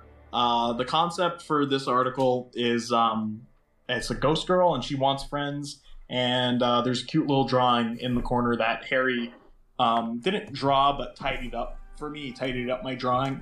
Essentially, I And- drew over yours so that it looks like yours, but is tidier. Yeah, yeah, it's very clean. It's it's really good. Uh, I, I really don't think the article's funny because like Come on. I didn't like, Fuck I didn't off. write Shut up! Shut the fuck up! the purpose of it being like funny. I wrote it with the express purpose of I wanted to see people draw like a hot like goth ghost girl, and like it just so happened to be funny. Bless you. I think like I, I did the CSS for this because Dune's very inept at it. Collected all the fucking CSS for this because I'm fucking lazy. Yeah. Yeah. I think the funny, like the best part of like Dune's writing is me, me and him. He'll just come into my DMs and go, "I have an idea," and I'm like, "All right, we're about to have a banger." Like when he, like when he goes, "I have a good idea," he, it, I. That's when I know that something is coming out that's gonna be really good. And of course, it was this. The last one I could remember. Let me think. He'll always just go, "I have a good idea." It was, it was the stage blight. It was the one about the puppets. He'll just go, Yeah. I have an idea. And then he'll write something that's so good. And it's just like, eh, I don't know. And then he'll post it's like, okay, it did good. But this one he knew 100% it was going to do well. Oh yeah, Yeah. I telegraphed this one before it's Yeah. released, like a day before. And uh, now that I'm reading it again, it is kind of funny. It's But, uh, very funny. It's very, very, very, very funny. I, I- I'm just happy that people liked it. Like, it's very rare that like I'm fully satisfied with how an article does on the wiki, and this is the case where I could say that I am 100% like I'm even almost like because I, I don't want people to get sick of it. I don't want to shove this thing down people's throats, but it did really. No, it's good. I mean, I think the the funniest bit about it is that y- you establish pretty early on that the ghost or whatever she is uh, is taking over people's established phone numbers, even though that phone didn't work. And you play with that a couple times. The one where she does all the emojis, cute ghost girl in your area looking for company, spend the rest of eternity with her. I've been haunting you, etc., etc. Uh, and the only response is grandson. Grandson? It's so fucking good. It's so I good. I love that so much. That is that is that is one of the shortest, if you just count that one line, one of the shortest perfect jokes I've ever read. That is such an Yeah, old person online moment. It's perfect. yeah, I was. I had to have at least one of them in there, you know. Grandson? I because I was like, what are the like? There's a lot of old people out in this world, right? Like the likelihood of her encountering at least one of them while she's texting people very high. So I had to illustrate this in the article itself. I Yes, like It was a very good piece. there's a lot of good like work done in terms of like building the character of the person who's responding because you've got a couple of like not stereotypes but like sort of typical ideas of how somebody might respond to it and it's Mhm. not always clear right at the beginning like the person who eventually gets told whatever the ghost already got me you missed your chance i'm already dead respond with hot and maddie's like what what what did you mean by that Yeah. See, like that one, that person, um, she was based on like, I was like, all right, how would my girlfriend respond? to it? So that could you tell? Of course. Yeah, that Yeah. makes sense. That's a clear one. I was like, how would how would my girlfriend respond like to, to this? And that's where that dialogue came from. There's one with you know the old guy. Then there's one with a very serious guy who's out in the woods like hunting deer or whatever. yeah. Uh, and then there's another one with a like typical like brain dead like college dude. And I think that's my personal favorite one because it comes like his dialogue comes off as like so fucking like horny, and uh, like she goes, she goes, uh, she asked him to send his uh, homework or his notes or whatever, and she goes, "Oh, I can't read pictures. My eyesight is so bad. I'm in Clarence Hall. If you want to come over to my room so I could copy them," and he goes, "Haha, okay. I'll be over. What floor?" and uh, that's like you know the, I, I really did put a lot of effort into like discerning the typing styles i'm glad you picked up on that no yeah it works really it's great beautiful. uh, This and it's such a really good short article. So It you is, know, too. every, obviously we're always trying to get people to go and read all the articles we talk about, but this one's like a really like it's very quick, but it, it like you know, Plague was just saying about the Daveyoufool article, it's it's really quick, but it really establishes this voice. I mean, and then you know, there's a nice twist, uh, which works really well, uh, and it's just like, great. and it's almost and like the things we've already been talking about. There's kind of a moment where you're kind of like, well, that's actually kind of upsetting. Like, yeah. but the the ghost is getting stalked. this is terrible. Yeah, she's wrote in my first and only tale because of this thing. Yeah, and uh, dude, that's that's funny because I wrote my first and ever uh, woman on the wiki with this article. Jesus. This my is my tale is Hog Slice versus this person where Maddie ends up It's texting lovely. Hog Slice. I wrote it like, I, like that. It was another one of those like brains zap moments where like you write something so fast and it does really well. Like I post like tales are not known for doing well on the wiki, but like it's pretty high for a tale. Hog slice I got, like- crossover tales are always Yeah. perfect somehow. I love. you I love wrote that in like ten minutes too. I, Yeah, I was I- I even was like, I was like, I'll play. Let me. I want to go through the dialogue. Maybe touch this up. And you're like, fuck it, I'm posting it. It did really well. Like, regardless of that. I think it got to 50 in a day, which is very, very um, high for tails. Yeah, I mean, Yeah. sometimes tails, Extremely. sometimes tails That only get twenty or thirty, even when they're really that, good. that- Like I don't, I don't know. Again, this this is like one of those moments I think where like people just so happen to come together to rally behind an article they really liked, and uh, I'm thankful that it could happen to me just this once because Oh my god. As if you were like some struggling. Uh, no one knows who J Dune is. Shut the fuck up. I'm gonna fucking kick you off this podcast. listen, listen. I'm just I'm proud of it. I think it's a good article, No, it is. It is a It is good- a good article. Great. and I think that I need to write more women. I need to write more funny You women. on do. I, I, I realized I was like, I could make like a, a cute like character who people are gonna want to like draw and everything, and then I get to also make them funny. Like no one wants to draw the like I usually write ugly stupid men, and I, I should write like cute stupid women. You know. Fucking Just- silence. That's right. Just dead air. That's what you get. Listen, no, it's it, it's good. It's good.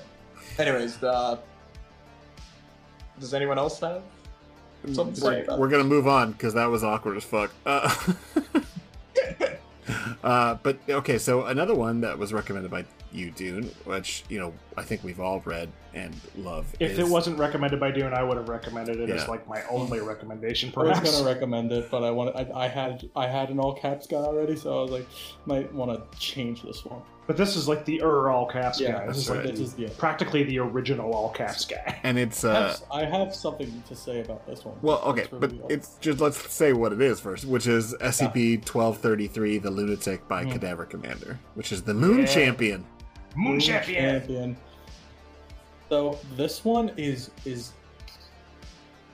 I think this is CadaverCommander's no his second highest sugar piece because he has the four nine nine nine. Well deserved. That's incredible.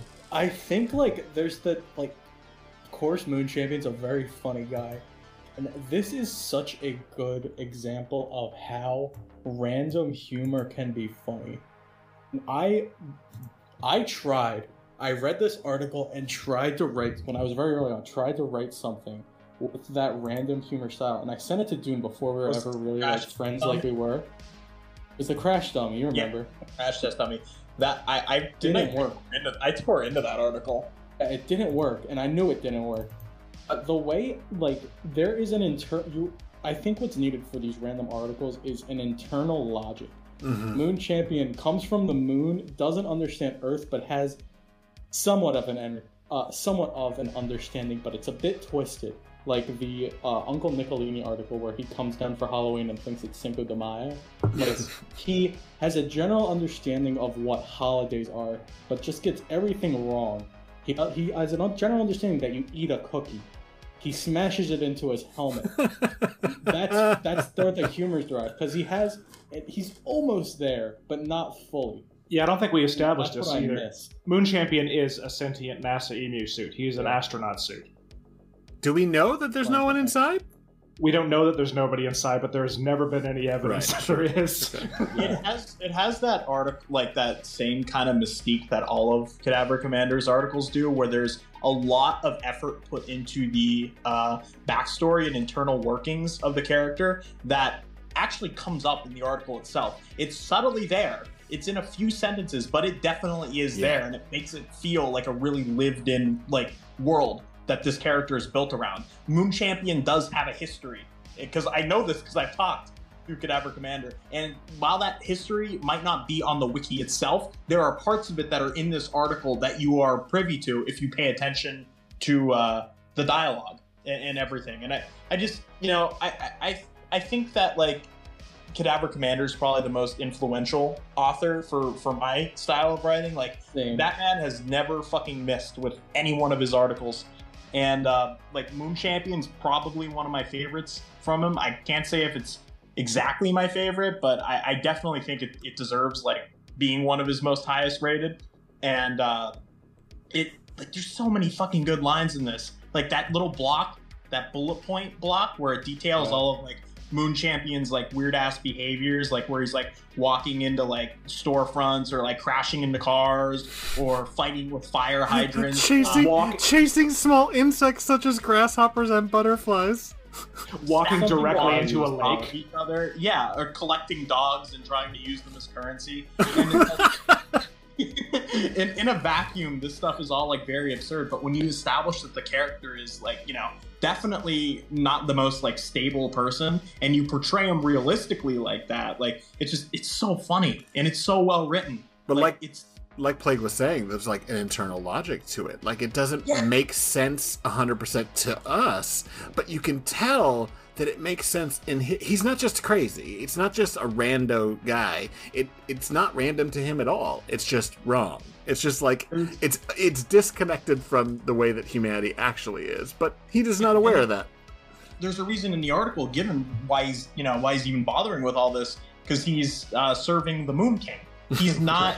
he's he's uh, not one of the Moon people, and it, that, to like, that's like one of those lines that like kind of like stuck with me because I was like, he's he's serving like the Moon King and everything, and you don't get any details on the Moon King, but he's not one of them, and it's like one of those like little multifaceted lines that are just all over CadaverCommander's work that add another dimension to his characters. You read this stuff and you get a fully formed picture of what uh, what character he wants to portray. I mean, and he I don't does it even from wanna- he does it from the first article, from the first line. Like the first line that he has talking, he's talking to somebody who's 32 and owns this bakery or whatever, uh, or it's a cafe, and he opens with the line, "Greetings, little girl." yeah, yeah. So, back with that shit. But like CadaverCommander's work, like I don't even want to shill his SCP work. I want to say go read his fucking book. Hell yeah! I just finished it. His Yeah. book is so good. It It's really it's, I don't even Phenomenal. But I like that one. It's It's called. Featherlight by Jake Schaefer.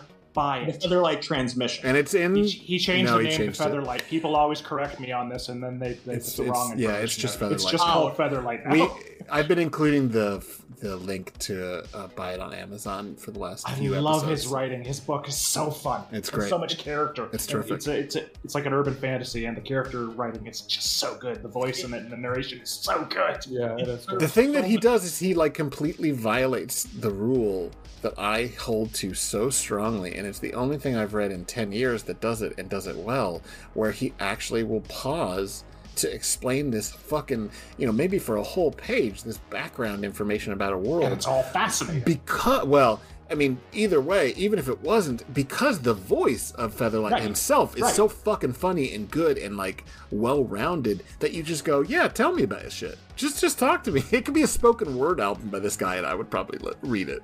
the lore is actually really interesting It too, is. because it's delivered to you in a in a really good way. And there's even a funny line in there where uh, Featherlight himself says, "If you don't want to read about all this shit, just skip the page 67 or whatever." like, oh my god, like way to know your audience. And just, That's what and, you like, get the- for coming from the SCP wiki. Yeah. yeah, the lore dumps are like like really like not even lore dumps because it's all so relevant to the story and it's so relevant to like the the crazy like cyberpunk fantasy city that the character is is living in It's very and that compelling. it like it's it's such it's such a good book and it makes me wonder like how much stuff is out there that you don't even get you know to experience because you haven't heard of it you know what i mean Like this this book hasn't received mainstream attention when it absolutely deserves it. Well, Totally. you know, if you You go want- out there and look for books, Dune, and read them, Well- sometimes they can surprise you. But they don't have upvote counts on them, so how am I supposed to know which ones are good? It's called reviews, but yes. And this book has very good reviews, and it needs more, so you should leave one if you Yeah. liked it. It's really good. Yeah, I mean, if the, the lesson of anything is, you know, we know two SCP authors that have moved on to try and, uh, you know, get some notoriety off the wiki and have done Okay. really Quantum. brilliant. Oh, Quantum. I don't know. And Quantum. Tanhony. Tanhony does Aether's Fate. That's four. I'm saying people I know, Oh, But- okay. but okay. I know Tanhony. I So said you own a you said of Quantum's quantum. book? I said Tanhony. You didn't say quantum. You, you did I say did- quantum No, as no, I- so did I. I- you, you did. I heard you say it. What the fuck? I did I heard you say it with your face, you big blue liar. anyway, all right, Nice, Aaron. Tanhony as well. The- You fucking delusional old man. Oh my god, Doesn't that help, is actually, this is both- not both- this is a distraction from the fucking point, which was Plague- go Plague is out and blue- read blue these fucking books, you fucking a small blue monkeys. Oh my god, yeah. Anyway, what were we talking? doesn't fucking matter. Champion. I love Moon Champion. One Moon more Champion thing I want was to bring up about the Moon Champion Great. article.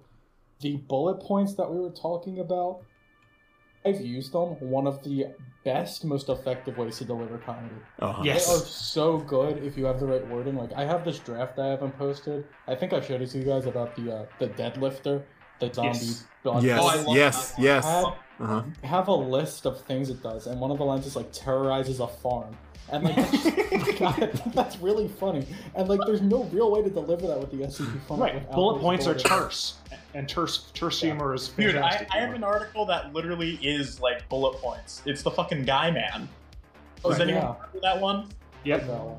That's like the normal ass guy that's contained, and they're not sure what the anomaly with him is. and half of that article is bullet points, and the only reason I was like inspired to write that is because of uh, articles like Moon Champion. Because I was like, I realized how much you could fit into a little like uh, short burst of information like that, especially with comedy.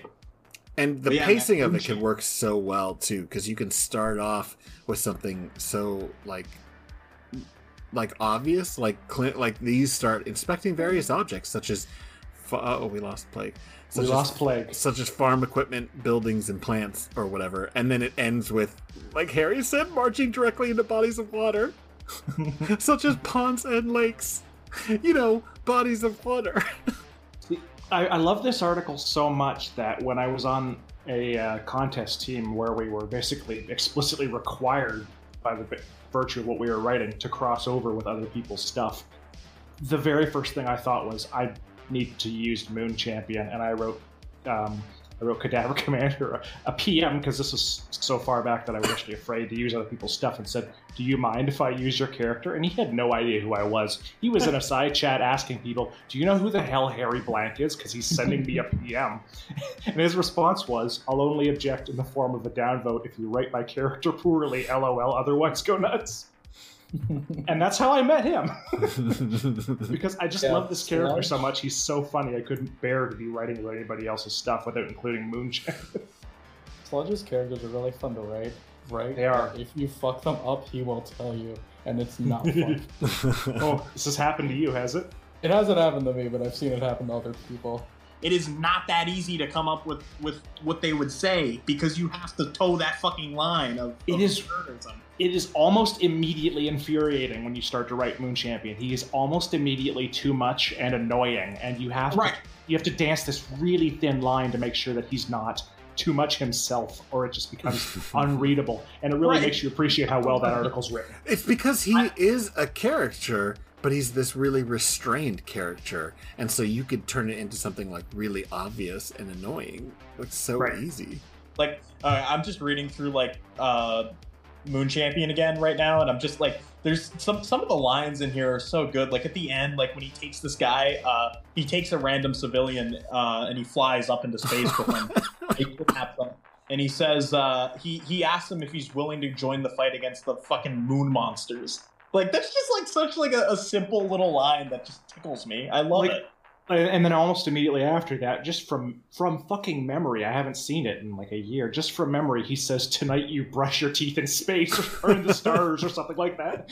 Yeah, like, yeah. shit. Yeah, he gives he gives a uh, a speech, and he says, uh, "Let us, let us away, fellow fair meet fellow, and earn the glory of heroes. This day you brush your tooths amongst the stars." We oh, that's so fly! better than the way I said it. Also, him saying "fair meat fellow" does tell me that he is. There's nobody in there.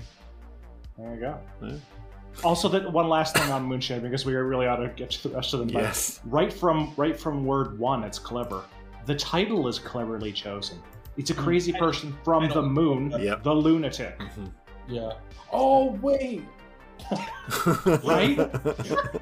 Now that is that is the origin of the word lunatic anyway. Yeah. But the fact that it plays on both of them because he's a lunatic and he's from the moon. It's brilliant. That's good. It's brilliant. it's also a really like good title too. Like a lot of people like to title their stuff anymore like silly things or like puns. And and you know, I'm always a fan of those titles that sound grand or the titles that sound, you know, that don't Yeah. really give away too much about the contents of the article. And what better hook than to say that this article is about a fucking lunatic? And it fucking the- the delivers. Little preview image of like the fucking spacesuit. Like immediately, you were drawn into this. You want to read it. At least that's how it was for me. You know, Absolutely. Harry's Harry's on the show, right? You don't have to like out him like this.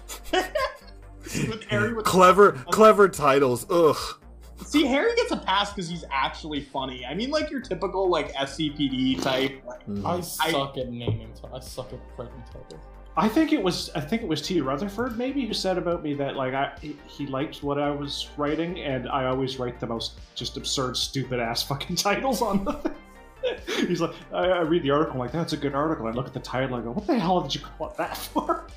Harry's titles are at least good because they stick in your mind because you can search for them easily with the articles. You know, I, ne- I never struggle to remember what a fucking Harry blank ti- uh, title is. I think my favorite one of yours is uh, the woman in the incinerator. Oh yeah. It's, a, it's a very popular title. Yes. I like um. What's the what's What the a misogynist putting women in, in incinerators. What a I horrible know. Monster one, of Harry my, Blank one of my favorite pieces of blackmail to use against you. I'm like, look at this. Harry Blank hates women.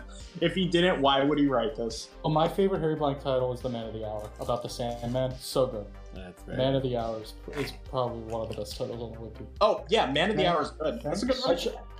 I love. That's probably top like three of my favorite Harry Blank articles. All right, Something about stop, stop, stop, stop praising Harry Blank. We have to move on. All right, we're gonna play. We're Aw, gonna praise plague I'm just, now. I'm just going to shrink into a little ball while you carry on. He has Yes, fucking tears in his eyes. You can hear him. I- I just don't get enough affirmation. Okay, yeah. It's like- uh, Blank PJP praised me. my, my friends. Okay. Hey there, fans of Simply Creative People. We're mostly unsponsored so far, so I figured I would take the time to mention that you can support the show on the show page at anchor.fm slash simply creative people. Or if you're so inclined, you can check out Harry or my Ko-Fi pages at ko-fi.com slash Harry Blank or slash Grigori Karpin author. Things are crazy tough out there, so if you can't afford any financial support, and trust me, we understand, do us a favor and mention the podcast to someone who might enjoy it, or spread the word online. If we want to bridge the gap between fans and creators, we've got to get the word out to new fans. In many ways, this show is designed to be appealing to new and old fans of SCP alike, as we can all enjoy some discussion about this thing we love, and we can all learn something new.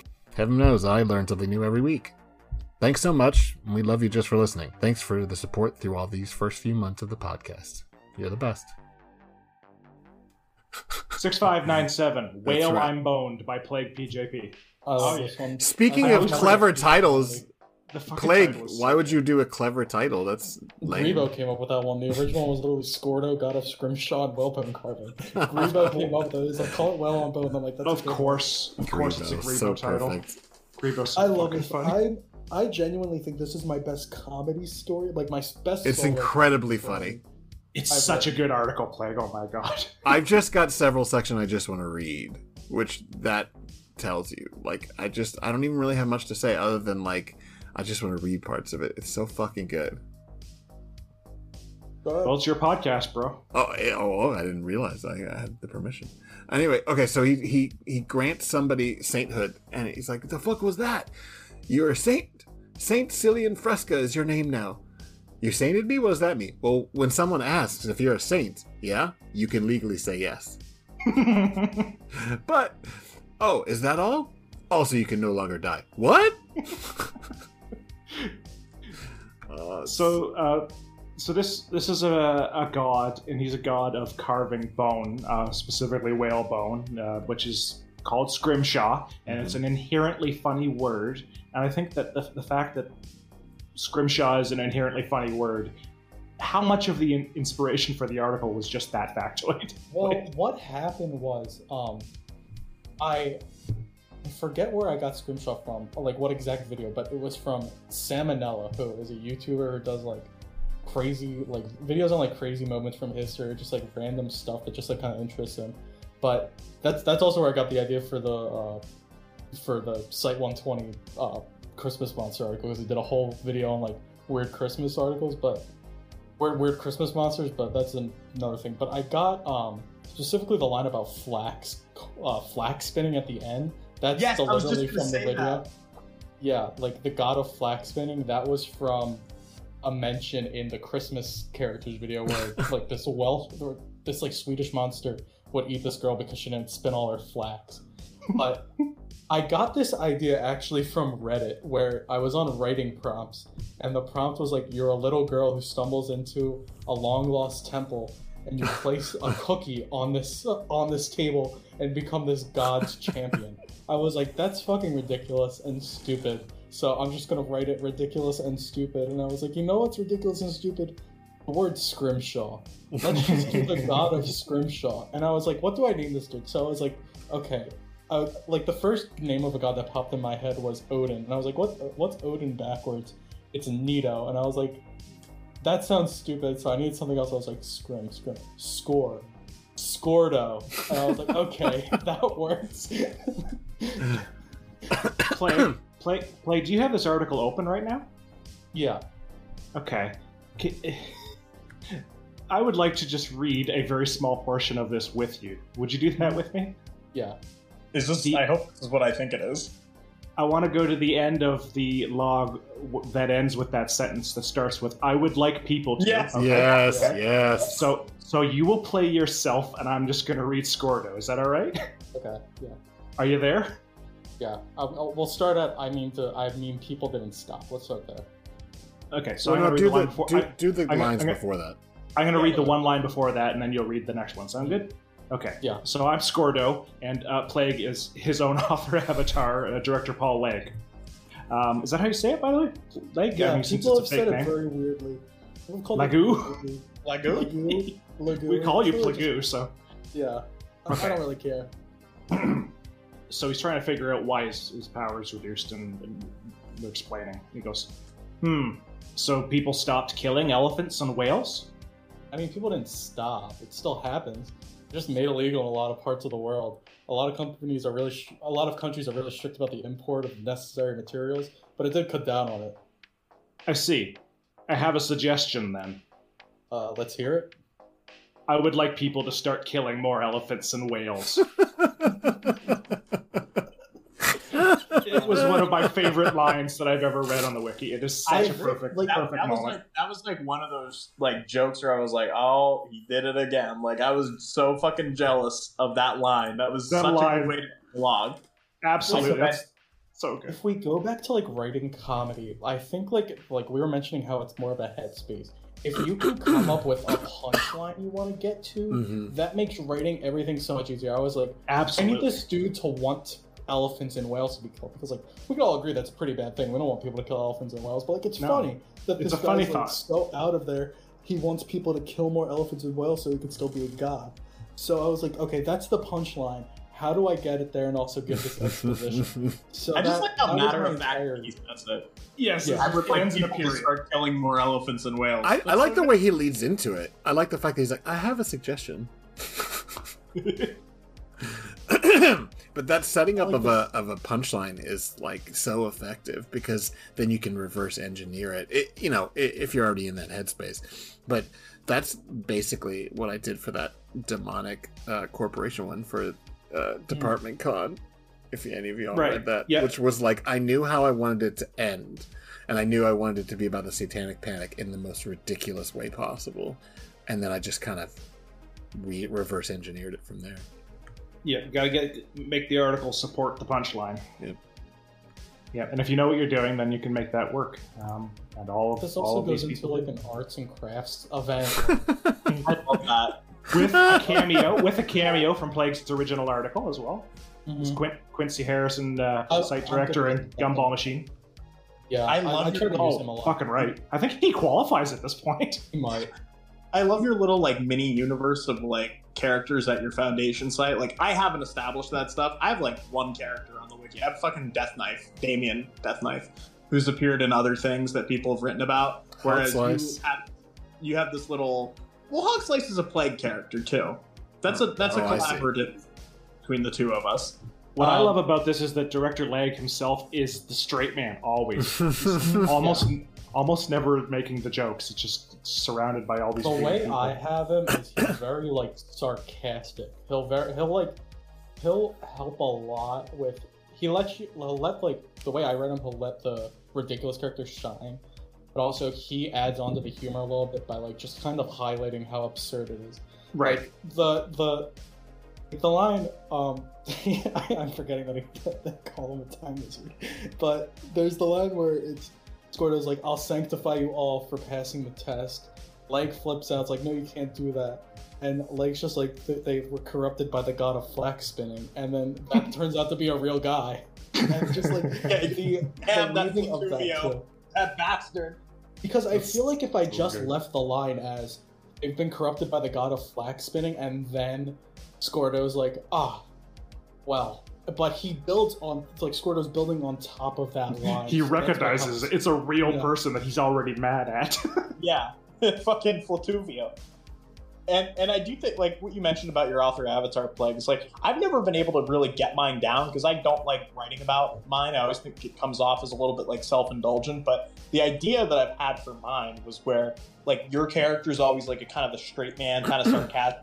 I think it would be funny if mine was like a real big like corporate ass kisser. Because like you know real real like penchant for showmanship and everything, but like in sort of a way that fucks people over. And I think that really fits with what we're trying to do with our articles, where uh, I don't know if you've noticed this, but like when we write about these like silly anomalies being you know integrated into the foundation, there is this is part of a larger thing where we're kind of like demonstrate a story about like uh, I mean we call it the uh, the integration program or project or whatever we call it. It's very important. But uh, project originally. but when we do this kind of stuff, we're, we're telling a story about the foundation's own morals and standards changing with times. And, and I think that uh, the more articles that we put out in this genre, the uh, the deeper uh, the the surrounding lore behind it uh, becomes, but not in, in a suffocating way. And, I, and this is like Scordo's another article that pushes that line further with like an Mhm. arts and crafts seminar. And I'm just really appreciative that Plague wrote this because uh, he's doing all the work for me. it's one of my favorite articles on the site because That's a- it's so fucking funny. Well, it's a good It's good. transition too to Harry's next one. Well, Just okay. one thing I do want to One, say. one more word from the big about guy. Scordo is like I really like you guys mentioned how like Dune mentioned how I have those characters and like Harry knows how much I suck at this because of the drafts I've written for 43, which often lead me to like giving up, be like, oh, fuck this, I'll do it later. Where I suck at keeping a timeline. So I remember I was going through Caps Lock's crew where Harry like I didn't realize this reading it because I don't pay attention to dates, but like it's like a 50 year long like long goes for a it's the long craziest time. shit that they run through. And I'm just like, all right, I need names of a few agents. So I just pick up a few, and I'm like, Harry, does this make sense? He's like, these are people from three different like time periods of like you gotta Like, be kidding idiot, me. they're dead. These guys have been dead for years. Yeah, that's what he said. He's like, we could work this out later, but it was like. I was like, God damn it, how much work do I have to put into this? And I was like, I don't want to make up characters for 43 because I know how much Harry values like having like a consistent base that he could depend on. So it's I should have told you to just write security character, archivist character, whatever, and then I'll just put them in for the correct year. hey, I, I made up a character for Site 43, and I, Officer Gorgos. I don't even have a Site 43 article. I just hit Harry with fucking Officer Gorgos one day, and he's this big, like, bulky uh, security officer who repeats his own name. And uh, Harry Gorgos. he loves it. So I love This it. is- It's amazing. It doesn't make Yeah. any sense. It doesn't fit. It's perfect. like I'm telling you, just need to just just go ham on Harry's characters and ideas. Loves it. He'll take it. He'll he'll lay down and let you shit all over his work. Fucking And that's the perfect segue to where we talk about an article that I designed specifically to flatter both of you and everything you guys do with your work. This which one of you didn't? makes- Which one this then didn't article- even read for like a year, even though I published it on his birthday. I love this article. fucking plague. Sorry, I love this one though. So it's SCP six one two one, the Caps Lock crew. Yeah. So what's the, just By me. do the premise, Harry? Yeah. Okay. So, so I'll, I'll do the premise and the inspiration at the same Yeah. time. Um, caps locks guys, guy, which which is my term for these shouty guys that Dune and Plague like doing. That kind of goes all the way back to uh, Moon Champion, although he doesn't speak in all caps. These characters who are really loud and really funny, that just do this through line all the way from series uh, two all the way up to the present. These characters who were really funny and really loud and really weird and destructive and problematic. I thought, what would it be like if they started showing up in the 60s before any of this shit was even in the database, way the hell back in the past, how would the Foundation react to a legitimately funny, weird, shouting thing they didn't understand? And I thought they'd be a little freaked the fuck out and not know what to do with it. Um, and that was the entire premise: was what if I wrote plague, plague Dune-like characters who are just completely off the fucking wall? These are just mascots who magically appear at conventions and, and shows cause chaos, talk really loud, make no sense at all. Uh, and the foundation keeps finding more and more of them because every time there's a convention in Canada or related to Canada or even semantically vaguely incorrectly related to Canada, these mascot characters start showing up and they have to keep containing them until they've got this gigantic fucking harem of ridiculous mascots that they can't even figure out what to do with. And I thought, yeah, I'll just write a whole fucking article of these nonsense characters screaming and the Foundation characters going, "What is this? I, it, it's it's this is funny, right? These things are funny.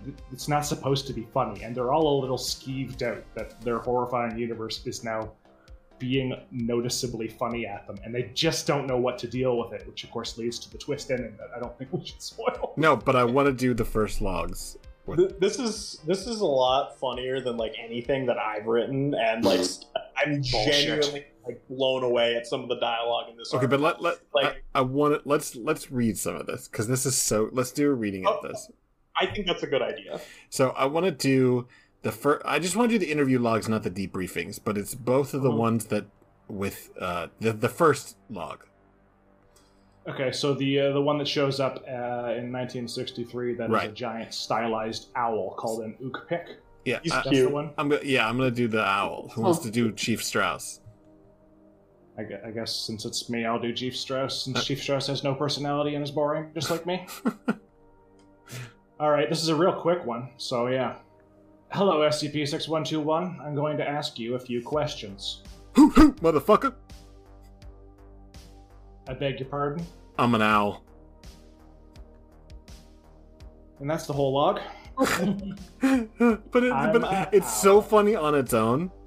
But it sets this other one up so good. He doesn't say an owl; he says a owl. That's And right. He that's- says, "Um, an owl." Uh, yeah, you're right. I can't even say it. It's um, It's hard uh, to an say. owl. I- yeah, it I'm is hard an to owl. say. I'm an owl. Owl.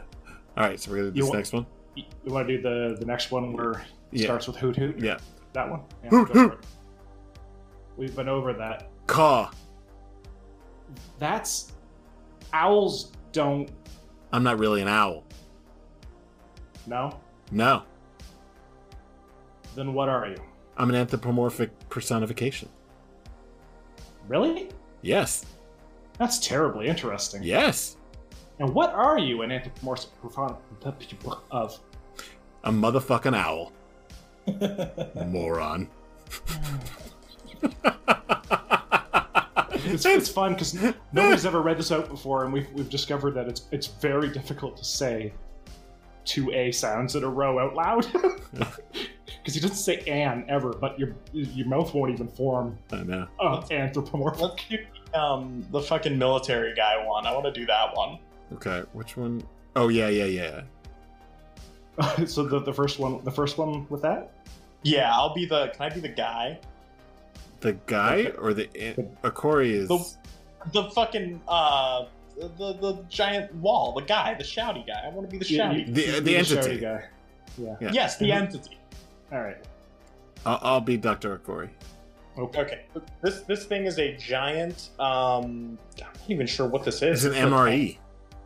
Oh, okay, yeah, all right. It's an MRE, and he's got like a military hat on. He has a big mustache. and He Uh-huh. has googly. Um, so he's he's being detained by the Foundation. War. Good God, y'all. What? The song, War. You know who else sings No? communism? that's the end of the line. it's it's it's brilliant. Like this fucking article, dude. I I love it. It's, I love everything about it. I like that one so much because oh. the researcher is like oh, leaning into it. The researcher is trying to lean into the comedy of it, and the, and the thing still won't play along.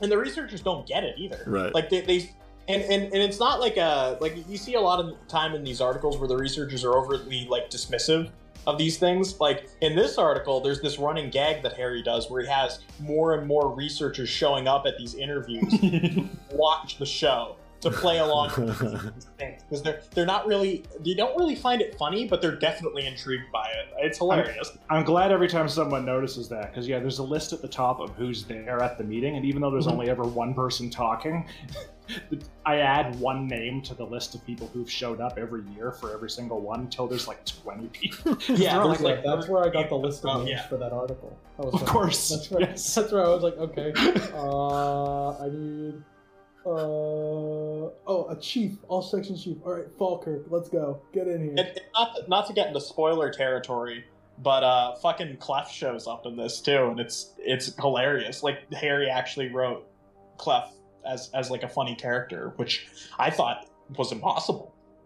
Clef shows up and he's just not having this. Yeah, no, Clef does not find any humor in this. He kind of embodies that like old school like mentality, and it's appropriate in meta and like in universe sense, and it's it's so funny. I, I I like the way you wrote Clef in this this article, Harry. Thanks. What I think what also is really good about this one is how like like they're everything all these like different mascots are very very like have different have like a weird difference to them that I don't know how to like say in words but there's just like a different feel to each of them like the owl is like different from the war guy with like just in such little wording that you could tell it's just like different characters and they all follow just like a very small theme of just being loud and weird they're all so different. that They I have just really enough like it. personality injected into them to Yeah. work a very small chunk like uh, that you're given. Someday we could probably do a reading of this one all the way through because, of course, Leg and Dune's uh, author avatar are both in this as well, and so is Calibold's author avatar, and uh, I think mine is probably in there very briefly as well. I feel like this. Which other one is in there? Like a curated um, collab log. As long as we keep it like, make sure it's of quality. I think. Yeah, Like might be make, well. make up your fucking own caps lock crew guy. It totally Yeah. is a great one. Um, Grigori wants to make sure everybody knows ahead of time that one of the one of the characters in this is a small boy who gets half eaten by a giant frog mascot, um, non-fatally, and the uh, the kid who gets half eaten by a giant frog mascot is uh, a- an author avatar that I forced on Grigori. no, no, no. Oh, Clay yeah. did it first in Hog's Life. Yeah. It was Yes, in that's Hog's right. Life. Yes, Gregory that- Kaplan. Gregory. Kaplan, and then I, I made sure I actually changed the dates around to make absolutely sure it could be Gregory Kaplan and put him. He just has bad luck with shouty monsters. But it's so funny Yeah, that you like it's uh, so it's my AA and then you made him get eaten. Which is like it's cannibalism. I know, He's but it's it's so funny that it's a ca- cannibalism Yes, joke. Can't stand cannibalism. Clay talking about the man of the hour. That's the only article of mine Mhm. Grigori hasn't read a single word of because Yep. the character is a cannibal. And it- he's a Fucking like scary me, too. that's He's not like a he's Right. not like a silly animal. That yeah, I can handle this because it's like a joke. terrifying. yeah, it's a little different. The man of the hour, like, is like, like he's so dry that it's funny. That's where it comes from. It's just like, yeah, you kids. And it's just like, the, like that's how the tw- that's why the twist works so well too. Because he just like, like, you- just why would he like- why would eh, he say that? I eat kids. no what about to. it? I have What- what's your such, like, problem? I, I have such a problem like taking a lot of like darker stuff seriously because I'll find it like funny. But like that was one of the articles on the wiki where it's presented so matter of factly that it actually made me like do a double take, and I was genuinely disturbed by it as opposed to finding it funny. I found it hilarious. I was never disturbed. I thought it was so funny all the way through. But that's the best part about like really like uh, you know absurdist or, or unsettling things is how easily it can ease, tilt into humor and uh, how e- everybody can look at them slightly differently and why this shit fucking matters honestly I always try to be at least a little bit funny. I think But- that's a good transition for this next article too. all right If you want, no yeah, one has. can- yeah let's let's go As This is one of my all-time favorite articles. Yeah, I we've- love we've- this article. I love this article so much. we've brought this article up at least three about that. times we've brought up dr Yes, we rockefeller keep bringing it up. Um, So- But yeah, we need to hear the backstory. Dune, where did SCP-5648, Dr. Rockefeller, always with teeth, also always with all caps, where did you get the idea for this from?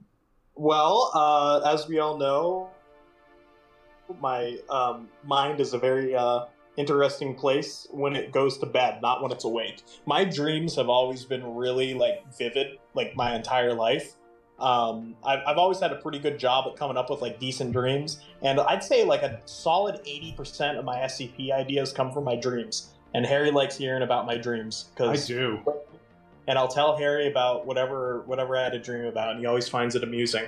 And uh, Doctor, like all my best comedy stuff, genuinely comes from my dreams, uh, and I've, it's it's always been like that. I don't know why.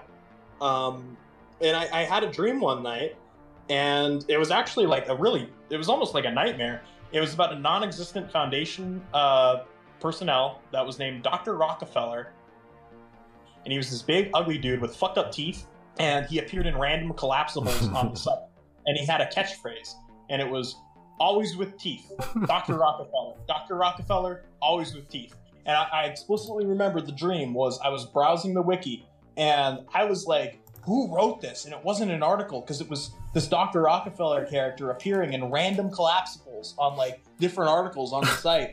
and I remember opening one of them, and this like big ass like organ appeared in my room and started like blasting organ music, like hairy ass like organ music. And Dr. Rockefeller's face was in the collapsible, and I screamed, and I was like, "That was a scary ass dream. That was terrifying." Harry was like, "You should write this," and I was like, "How do I even like what? do- How do I turn this into an article?" And then uh, uh, JamCon came around, which as we all know, JamCon is a uh, purveyor of fine, fine quality ideas and great Yeah. articles.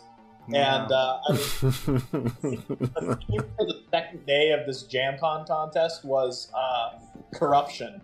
And I was like, I can't come up with anything. Let's make Dr. Rockefeller into an article.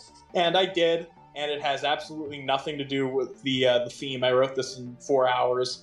And uh, there's a little moment where uh, Dr. Rockefeller lampshades that, and he looks at the camera and straight up says, "I'm corrupt." That's the theme.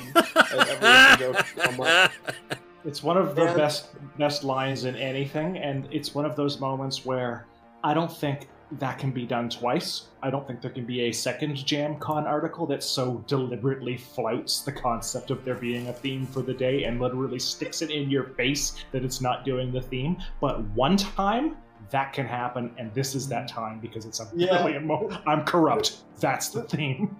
in the article that that's on the site, Dr. Rockefeller is uh, he's an old guy and he pretends to be a foundation personnel and he stalks other members of the foundation uh, and he wants their teeth. He'll stalk them and he's weird and he's creepy and a lot of the article could be attributed to how fucking great that picture is. Uh, this guy I found, It is a great like- picture. he kind of looks like the penis taker.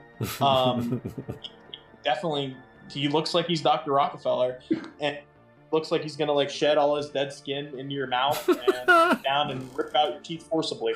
He just And- appears out of nowhere and he's nonsensical and terrifying, and I love him. and right from the beginning, Yeah, which like- is like the discovery, which he drops this note in, in a batch of mail addressed to this agent's house. Your work in the anomaly has been hard yesterday, so why not oral? You're given free oral examination required by God. Dental health care package. so fucking good. You're the best boy. You end it with "You're the best boy." Yeah, Dr. the- Rockefeller, always with teeth, will see you in Wing A21 to check you out. Whoa, this ain't your grandpa, but it's close enough. and then signed again, Doctor Rockefeller, uh, in parentheses, always with teeth. This is even an article where even where, where you look in the directions you wouldn't normally look. I know people have reading hacks for reading the SCP wiki where they just don't read half of what's on the screen, but the heading on that note says "Official request from High Five Council." like that's something that half the people reading the article probably never even see. Hundred It's percent. brilliant. Not even lying, I missed that. Yeah, no, I, I don't think it pointed that out to me before. It's funny. Just this article, I don't even know where half this shit came from. Like, I just wrote this. In, again, this is like a Yeah. three-hour jam on thing. Uh, so, like, the concept of the story is yeah, he's he's torturing uh, this foundation guy psychologically, and he wants his teeth. And uh, it didn't even do that well. Like at first, it, it was sitting at like plus thirty after like three days. I was so And, uh, mad. Yeah, and then all of a sudden, Harry and I think Locke thought it were it was like really funny, like really fun, like a lot funnier than it actually is, and they shilled it endlessly, and now it's it ballooned up in numbers. But I'm glad people like it. I'm pretty sure I featured it on the front page at some point. Did I? Let's see. You it did not. No, I no. I've never been. Fe- I've never been featured on the front page. Okay, well that's not Mine is actually solo true because. I you have been with Plague because I, I remember now My I featured solo work has never been featured. I on the featured um, Bad Things Happen in Philadelphia. You did. You did. And you know what? That was the one time the front page actually had a good article on it. Oh my god. Most of the time, it's like Dude. some random Harry Blank article. I'm like, who the fuck is this guy? He gets a feature every other month. It's great because after a while I was starting to think, I know this will stop eventually because you can only feature an article once, and it was getting to the point where they had featured almost all of my SCP. oh, oh, and yeah, it makes me makes And me I didn't even know. eyes out. I didn't even know. I didn't even know anybody was doing it. The only one that I knew ahead of time, I think, was when Plague and Grigori did one of my tales, which Yeah. I really appreciated. I will claim the first. Was I the first? Were me and Grigori the first Harry Blank Yeah. feature? Mhm. Yes, absolutely. And it was Started it was it was a annoying trend on the wiki. well. This was this wasn't an SCP though. This was a tale that was was a tale. a two part tale that was twenty three thousand words total. So it kind of needed it. Right, tails? Just a, just a few from time to time, time after time. wow. All right, what are uh, All right, uh, moving the uh, fuck on because we've got to fucking move on. SCP, I'm gonna start cutting shit. 3988, which is Napoleon Bonaparte's Superstar Skeleton by CadaverCommander. Plague, you, you recommended this one. Yeah. This one is another example of how well CadaverCommander writes characters. Like, we went over a lot of his tactics in um, uh, the the 1233 part, but this is a very very good example of like how he weaves the foundation in as well, where there's this underlying story of this guy of this skeleton being like the businessman, and there's like this this um he's getting like the person who made him is like trying to get some money and like has this big plan, but they only found this one skeleton so far, and just this like sassy asshole who's just like very flamboyant, very wacky. He wears a blue suit and he speaks in like speaks like a douchebag. But it's just like you also like love him because he's just like a cool dude too. One thing. I realized with this character, especially, is that he's like very like sad because skeleton Yeah. was resurrected against his own will. It's kind of like in there that like the guy who resurrected him is kind of like a kind of like a neckbeard type. Like he's like very like casual. Like I think he, he wants to go somewhere. He wants to have a private island Mhm. Death Island. yeah. And, Death uh, Island. But you can tell that this this uh, skeleton is like definitely uh, very troubled about his uh, second life.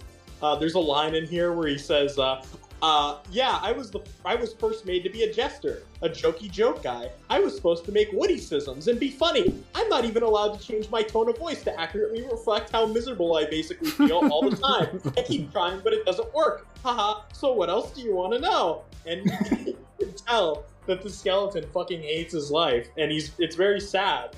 But he's he's funny because he's made to be funny, because that's his job. There's also, Just like us. I don't know if I'm just reading into it, but there's this tone, or it's implied at least to me, that like the necromancer is like trying to get rid of him.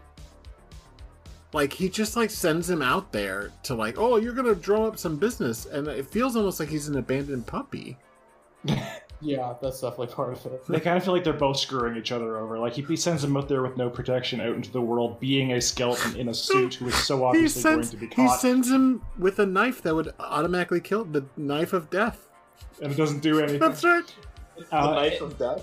But at the same time, the That's right. skeleton, who is programmed to not be able to tell anything um, important about his master, is constantly trying anyway to, to, to hint enough that they can go catch the guy. So they both they both clearly don't have a lot of use for each other, which is Yeah, just this, this funny, it's sad, definitely a faux strict abusive relationship. Yeah, Yeah. but the, the death dagger, he, he it's, it's so funny. it's so funny to me because we've got death knife, and then we got this one. You know, it's so just it's so because he's well, he did give me the instant death dagger to defend myself with because I I got no muscles. The super powerful magical artifact kills anyone it touches, guaranteed. But he never implants any violent impulses in me or anything, so I didn't even kind of use it. It's kind of scary. I'm a pacifist by nature, apparently. And then it turns out the knife's not even anomalous. That's right. He- It's just a the, knife. The line goes, it's just a knife, and then he, you know, it says he vibrates briefly, clacks his jaw shut, and then freezes for a short moment. He goes, "Huh? Well, I, I guess he lied to me. Haha, funny stuff." oh God, it's so it's so fucking dark.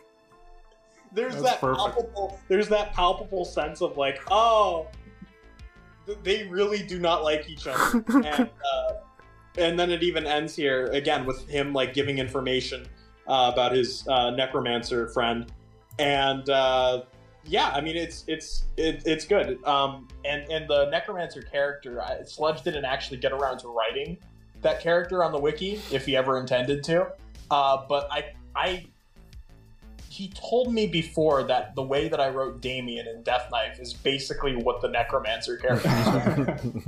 like a, a basement dwelling neckbeard uh, who's, who's really in over his head with this anomalous stuff. And looking at it, it's weird that that connection's even there because, like, I didn't read this article when I wrote Death Knife. I wrote it after. And the fact that there's even a, a knife that, you know, kills anything that it touches in this article, as well as a guy that acts like Damien, I'm like, whoa, that's that's interesting to me. You know, it's it's it's a it's a fun coincidence. It is, but no, this this article's so good, and there's also little references to uh, Sledge's other articles in the Necromancer's uh, note. Um, the Necromancer says, "Just work your charms, and I'll be able to afford enough soul stuff to feed Gor- Gorzugal, uh, and then we'll be able to stop the Regents to stop Shiriak from watching me when I'm in the goddamn shower." And uh, Gorguzal is actually the uh, the demon from uh, Gordos. Big, I know, Plague. You've read Big Gordos. Oh Uh, yeah, the restaurant. yeah. right? It's the restaurant that's run by a demon that uh, feeds you. He feeds you gory, fucked up food like human testicles and like a penis and things like that. And uh, Sounds like a good article for Grigori to read. Yeah, I started reading it and then stopped. It is genuinely the only article on the wiki that I had to stop eating while I was reading it. Like I usually eat when I read stuff because it's the only way that like my iPad baby attention span is held.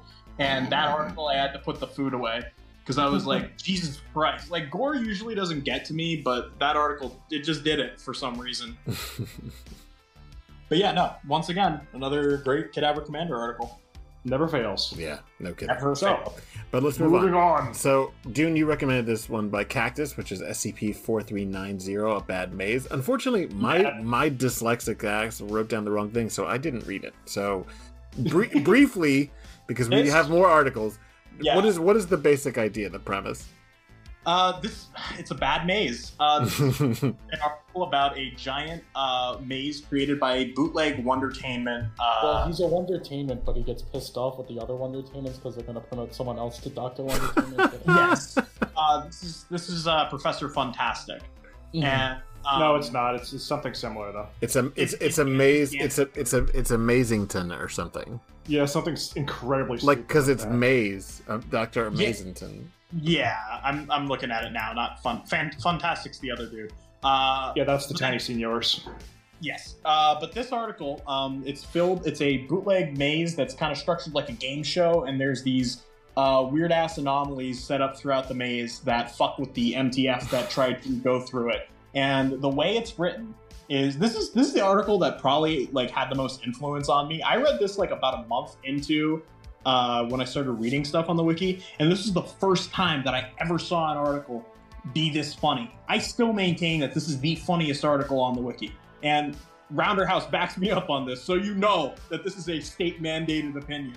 This is the funniest article on on the wiki, and uh, the reason why is just it's it's 90% logs, but the dialogue is so good. You don't even realize how long this article is because the dialogue is just that good. There's a uh, uh, an asshole like um, uh, Olmec statue, uh, like a one of those like faces yep. that mm-hmm. are in like rock face, and he acts as like a, a dickish games show host uh, for this maze, and he kind of he pops up in like the rock faces around, and he yells at the uh, the MTF team and everything. And it, there's just so many good lines here. There's uh as one of the best setup and punchlines in any article with a character named Dominican Joe. Yeah, yeah. read it, you'll know what I'm talking about, but it is hilarious. And the way it's described, the punchline is described, is so matter of fact and funny. It's so good. The and, and like this is one of those articles where like the the foundation is really like fed up with this stuff and the dialogue's actually funny. Like there's that, you know, criticism that like, oh, you just made the foundation say fuck, that's not an excuse for a joke. But like the uh the the way that the dialogue here is is written where they're at the end that they're at their wits end dealing with like how ridiculous and bullshit this anomaly is where they're telling it to fuck off and they're you know there's these lines uh the face is insulting uh the mtf team and he goes oh ho ho ho Look at who rattles back in for round two. Getting your cheeks clapped the first time wasn't bad enough. You had to go and find some friends to experience it with you. And the MTF guy goes, Shut up. And the face goes, Oh, don't worry. You won't be hearing anything from me. I know a lost cause when I see one. I'll just be chilling back here, watching your failures and enjoying the satisfaction of your defeat. And he goes, Seriously, you're a wall. And you fell in a hole. We all fall short of the glory of God. And one of the MTF guys goes, uh, "Is this thing always like that?" And he goes, "He's a cock. Just ignore him, but also expect him everywhere." And it's just these little interactions are, are so good. They're so funny. And I have. I have like one thing to say about that, and it's a meta funny in that article because the reason this wall statue head game show host is so abrasive towards this MTF particularly is because in this crappy knockoff maze he was given a crappy song to sing at the beginning and the MTF went that really sucked and it hurt his feelings. So he's so he's pissed off at them and trying to kill them for the entire that line thing. i'm i'm just glancing through right now. That line is so funny. And they say oh that was worse than i thought it would be. And the face goes wow okay very cool thing to say. Just trying to help out over here doing my job. Fine then dickholes. Go ahead get in there. You won't hear me crying when you're dead. Well, it's like we mentioned earlier with like Daveyoufool having the fucking pelican call someone a stupid fuck, and it's Right. funny. And when it's just like, just, like, profanity, and this is the same article where it's it's it's so funny, and I don't even want to like spoil some of the really good punchlines in it. Like Plague said with uh, Dominican Joe, there's a section of this where there's uh, uh, the man on the left and uh, the man on the right, which are two like you know entities that are in the maze and they're in bathrobes or whatever, and you know they have to get past them, and they speak entirely in Spanish. yes and it's all spanish Yeah, it's, and none of them that- speak spanish It's some of that like translated. surreal humor that works really well. I love it. I love this article. it's good I, I really think that this demonstrates that like you have to be on top of your game when writing comedy because like if you had someone like like if I tried to ape this article style, I don't think I'd be able to. I think it would come off as a lot less uh, thought out and a lot more uh, just overly silly. Like this, this is a masterpiece. I, I love this article, and the reason why they're going through this maze, the reason why they're trying to get through it, is because the bootleg Wondertainment has a filing cabinet that has uh, picture. I think I, I I don't know who they're pictures of, but it's pictures of the uh, board like, the, eight- it's wondertainment's board of directors yeah, Wondertainment's board of directors like having sex or something, or their Yeah, nudes it's, or whatever. pic- it's pictures of dick pics and stuff Yeah, it's dick pics of, of Wondertainment. It's really funny. It's really good stuff. that's great. it is a good article But we're going to move on. Uh, so SCP 4601, which is Revenge of the Red Menace, and it's by Nick the Brick and Boogeyman 23. And Harry, you recommend this one. This one's fucking also very funny. Yeah, this is a perennially underrated article. It's one of my favorite ones. Um, the reason I know about it is I, I, collaborate with Nick the Brick quite a lot, and Boogeyman 23 was one of my original greenlighters when I wrote my first SCP. So I, I've uh, got both of them in my thoughts and prayers. um, and it's only at plus 83, which is really offensive because it's really, really funny. The entire concept of this is what if a sentient fire engine was also a grim and gritty Batman. it's a fire engine that's just roaring around New York City trying to put out fires, but it thinks it's fighting some evil fire gang. And it just drives through walls and sprays down like Iron Chef competitions. And that's the bit that got me in tears. it's so good, isn't it? It just comes in yeah, through the studio it, wall. When he, when the this giant talking fire truck burst through the set of like a cooking show, I was like, because at first when Harry recommended me this article, like I think it must have been like a year ago or whatever, I was like, oh yeah, like I'm reading, it's pretty funny. I can see why he likes it, and I'm like. I, I didn't really get it fully until it occurred to me how fucking ridiculous the concept of like a talking, like life-size fire truck is in this yes. situation. It's great. I love it. It talks like it, it talks like a Frank Miller Batman character, and it mm-hmm. just it, it's just really, really intense uh, energy, and it also has a, a tragic backstory, which is amazing. Uh, and, and, I can understand exactly how this kind of thing came to be because this is what Nick the Brick generally does: is he'll just be like, "I have," and then he'll say, the strangest, most insane, out of nowhere story concept you've ever heard, which is totally bizarre, and we would all write it as a shitpost. And then he tells you the extraordinarily like meaningful, emotional backstory that these absurd characters have, and that's how I ended up with uh, writing a collaborative tale with him, but tale SCP, where he wrote almost all of it because that's how he rolls. Uh, a, a, fucking sniper, sniper, a sniper scarecrow and it's got an emotional backstory. The sniper scarecrow has an emotional backstory. Didn't you also do the uh, animatronic unicorn with him? Yeah, Skippy the unicorn is sick uh, of your ah, shit. I love that one. Yeah, I need to uh, collab with this guy already because every time I hear about your uh, ideation process with Nick the Brick, I'm like, damn, I'm jealous. Nick, Nick's ideas are fantastic. Nick the Brick in the in, not even in the working. I have to talk to him about collabing with him. She's like, yeah, Nick, I want to collab with you, and he just and it, we meant to do it, and then I had a bunch of personal stuff come up, and then I just forgot. it's, it's always worthwhile. The ideas are completely off the fucking wall. Anyway, this one I am just I, everybody should read it. It's very very funny and that, good. He has so many good lines in this. The the fire engine does but yes. this is my absolute favorite one where he starts yelling at people bystanders need to back off. Go home and watch the fireplace channel, rubberneckers. fireplace channel? the fuck is that? I think that's only a Christmas thing. yeah. Yeah. Like yeah. a I, love, I, love, I, I, really love stupid lines like that. Uh, I, I just like because it evokes everything he he wants to evoke. That the fact that this is the Frank Miller Batman like soul of a you know uh, what do you call it a vigilante, but a vigilante, yeah, a vigilante who fights truck. fights against the fire. You know, in all in he's all trying caps. to get Mr. Burns. I think is what he it's called. He's imagined. he's imagined there's this evil entity called Mr. Burns responsible for all the fires in the town. Um, and it, it, also features an agent from the uh, SCP Foundation who's clearly a little off kilter, who gets a little bit too into the whole thing. There's a recurring recur, recurring character in Boogie and uh, Nick's stuff, um, Agent Rodney.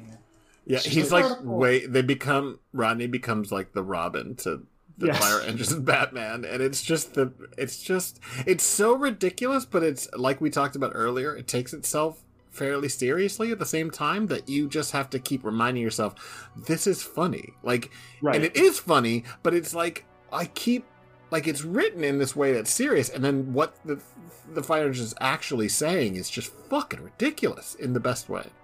And I loved it so much that again, when I went looking to see what other people's stuff I could stuff into our resurrection story in the Canon Renaissance contest, I stuck Moon Champion with Big Red the Fire Engine because I fucking had to there was really no way I couldn't have a fire engine fight the sentient astronaut suit. this article's still crazy underrated too. This yeah. is only so low rated for what it is. And, and it's funny because me and I know Harry in particular talks this one up too, but like I've mentioned it a few times, and I'm just surprised that like it's still sitting this low. Yeah, some people are just not doing their fucking homework. I know. It's, it's almost as if people don't read on the SCP wiki. You'd almost get that impression if you didn't know better, but luckily we know better. Everyone reads. So anyway, I think we need to keep moving on because Yes. we need to make sure we get to Grigori's last article. No, we can skip it. Honestly, I don't care. Uh, we have a. It's we've been going for a while, uh, but I do want to talk But we about definitely need to do this next one because we Yeah. were just talking about underrated, and holy shit, everything Radiger writes is under fucking rated. It's disgusting and upsetting. It's me, because infuriating. Radiger is fucking brilliant. She's Uh, amazing at everything she does. She's The just so good. G? y- yeah, Radiger. no, it's Radiger. I do Um, this all the time. I call uh, Radiger. Yahtzee Posse Yossi Posse. Yossi oh my god, I love that so much. Shut the fuck up. I don't even know. Lie on the air. I'm not. I'm not. I'm not lying. Oh, Yossi God. Posse. He did a voice call, and like Rounder was calling him Yasi. I was like, okay, Yasi, and then I was like Yossi, and then I was like, fuck, Yasi. you fucking hokey pokey. Do the Yossi Posi and you turn yourself around. Oh, Anyway, um, That's what it's all about. so this one is SCP six three two six, and it's the Man Bear. Uh, Oh, and that's so good. It's essentially about a cryptid, and on its surface, it seems like the most like it's just sort of that stereotypical SCP article. It's about this weird cryptid, uh, and the Foundation's trying to find it. But that I don't think it ever appears in the article because it's not about that. The Bender doesn't show up It's fucking article. Genius. so.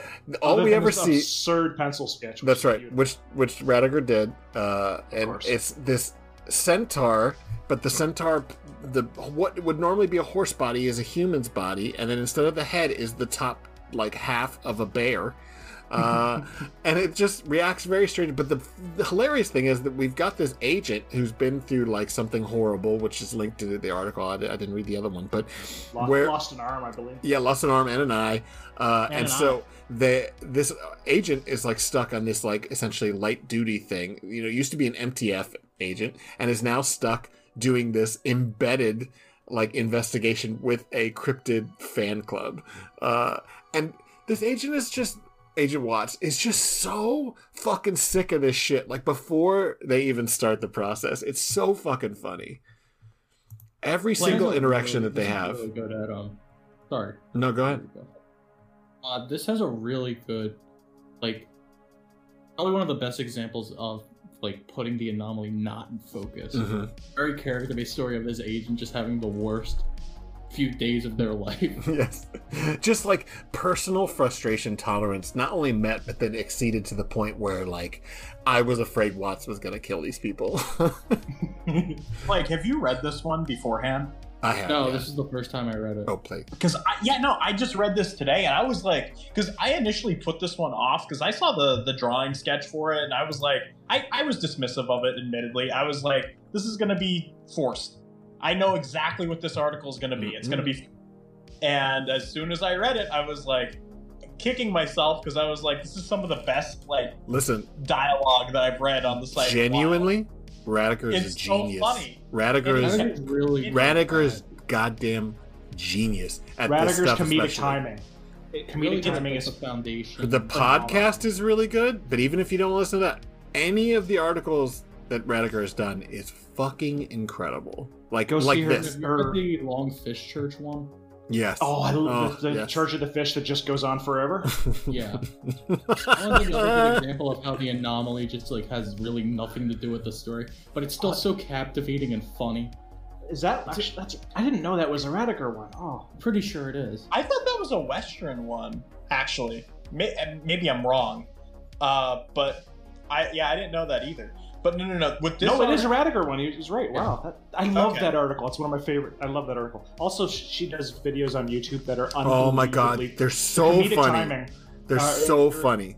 Channel is called Tan for Rad, and they are so fucking funny. The comedic timing and editing in it is absolutely unimpeachable. Usually I'm not a, a huge fan of articles where the foundation, like, or a member of the foundation is like the focus and they're the snarky, like, funny one.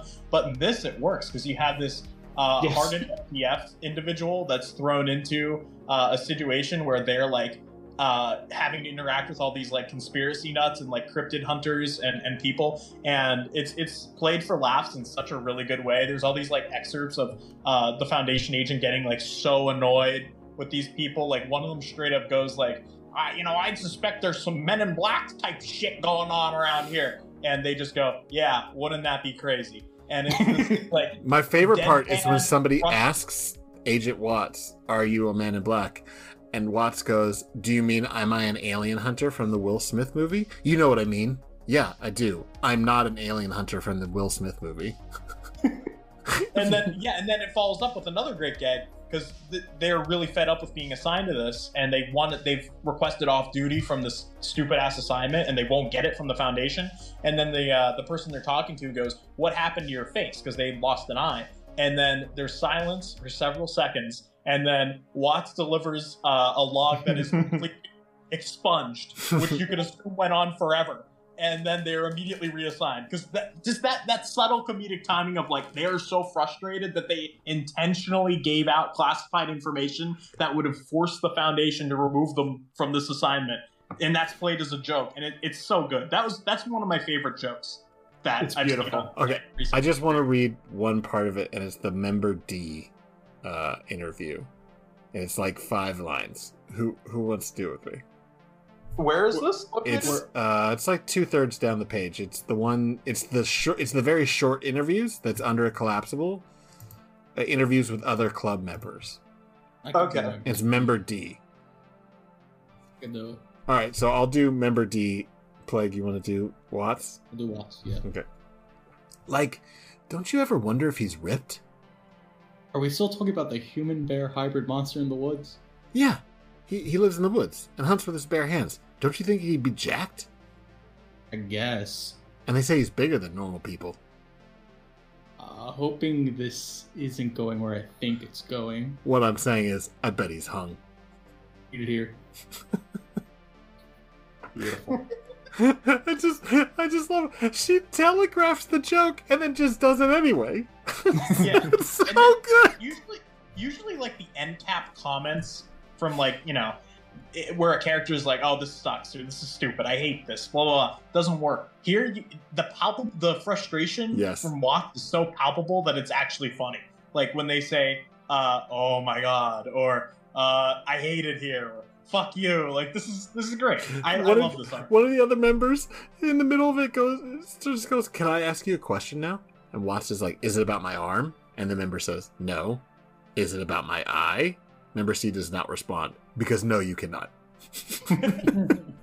It's so flat. I love the flat delivery of this person who's just done. too It's beautiful.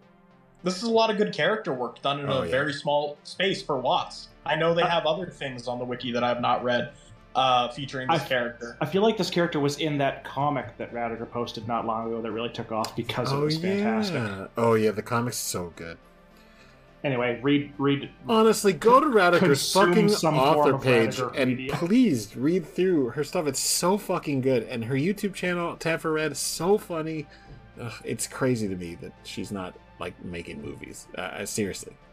damn right. Anyway, all right. Um, we can do a little bit of mine. Uh, so SCP. 3809, which is Love in the Time of Algorithms, which was my entry into the CupidCon one, where I cheated because I just wrote about a stalker. you got like second place with your stalker, didn't you? I did, yeah. I love Um, this one. It's such a good article. so this was my first attempt to do comedy. Um, uh, like I put in funny lines before, but this was the first like, okay, this is just. You know, I was just sitting there racking my brain. We have a contest about romance. I have no fucking idea how to write a romance, uh, and I don't even really want to write a serious romance. And then I just thought, what if there was a super smart uh, satellite? Like we have three others, and then but what if that's laying into it because that's not it, it doesn't matter at all there's a satellite this is just a person who develops really strong crushes on like conservative assholes in the media uh i want to read just a little bit of it um so who who would read it with me Me. okay so Me- i want to do the part where he's she's talking to friedman and her name's Okay, uh, Maggie. Is So this the one that starts with Pastor Osteen's phone? That one? Yeah, Yeah. Okay. So obviously you're going to be Maggie yeah, because you want to be the you want the good part. yeah. So, so that's the one you want to read, yeah? Okay. So they're calling uh, Pastor Joel Osteen, who's a megachurch pastor and a big piece of shit. Um, In real life. yes, in real life. And their uh, their assistant William Friedman answers the phone, and Friedman says, "Pastor Osteen's phone. This is William. Who's this? Hi, my name is Maggie. I'm a huge fan of Joel's. How did you get this number? It's unlisted. Nothing's really ever unlisted, silly. Will, sorry, can I call you Will? I was hoping we could chat about setting up an appointment with Joel. What sort of appointment? Oh, one on one, for sure. Love that the satellite wants a one-on-one appointment. no, I meant, what would the appointment be about? Oh, well, I have lots of pull in the communications world. I could see about getting Joel some excellent deals on media coverage. Not to mention, we could see about getting bigger broadcasts for his streams. That is something we are always interested in, and uh, But see, I've been thinking, and I think he could do so much more. You know, he's so charming and handsome. I mean, look at that hair, Will. He's like a full on Adonis. I'm sorry, Adonis? You know, the Greek god. Forget it. Doesn't matter. Point is, Joel's a looker. You get me? Friedman at this point attempts to disconnect, but cannot, as SCP-3809 forces the call to stay engaged through unknown means. I really need to go, Maggie. Friedman hits the end call button several times in quick succession with no effect. Okay, just one question before you go. How dedicated is Joel to the whole sanctity of marriage thing? Friedman manages to disconnect by turning off his phone. Hello? Will? God damn it. I am a big fan of Maggie. I even used Maggie elsewhere because Maggie's so much fun. Uh, This, this is a fun character too. Um, uh, I think the character that could find this dude attractive is right in the wiki. well, yeah, that was like the basic. Of their weird psyche. I mean, that was the basic like thing that made me laugh from the very beginning. Was like you were saying earlier, like what is it that makes yourself laugh? You should like probably start there. It's, it's a good way to, you know, it's not perfect formula for comedy, but like it's a good start. And I just thought it would just be so funny. What if this person like had a series of like obsessions about super conservative, like horrible looking, like because the pastor uh, Joel Osteen looks like a fucking mannequin. Like Joel he- Osteen is a perfect choice for this because not only is he rotten to the core, he looks no more human than does Mark Zuckerberg. They're the exact Yeah. sort of android Yes. fucking shit. Uh, Dead-eyed shark monster. I'm a big fan of the part of this where uh, Maggie is breaking up with uh, Joel, and Joel is like up until this point, their relationship is so like one-sided on the part of Maggie. Joel has like no fucking clue who this person even is, the satellite, and uh, Maggie goes, "W- "This is over, Joel." Joel goes, "What's over? This is a fan. Go back to your wife, you hypocrite." And he goes, What? I never cheated on you with my wife. I absolutely despise you for making the accusation. We never even met. And then she steals all of his personal funds and, and donates them to uh, progressive organizations. It's, it's kind of funny, like, because, uh, and again, like, you have this stalker character who's clearly, like, not all in her uh, right robotic mind either, because yeah, you know, oh, totally. she she thinks she genuinely thinks that she has a uh, not only a chance but a working relationship with uh, Joel Osteen. I don't know why this is why this is only occurring to me now, but um, Maggie versus Maddie. That's that's one of those versus articles that kind of needs to exist. This is kind of perfect. The ghost who calls people on the cell phone and tries to Oh my them to God. kill themselves, Yeah, and then the, true. the the stalker satellite that only stalks horrible people. Maybe they could be in love. Maybe maybe Maddie could uh, try to kill herself. Maddie could be And like, I could fix her. I, yeah, fix her, and then you have a ghost satellite. I think that could work. My my absolute my absolute That's favorite the line. She, she deactivates herself, and uh, she actually shows up as a as a AI ghost. oh, that's good.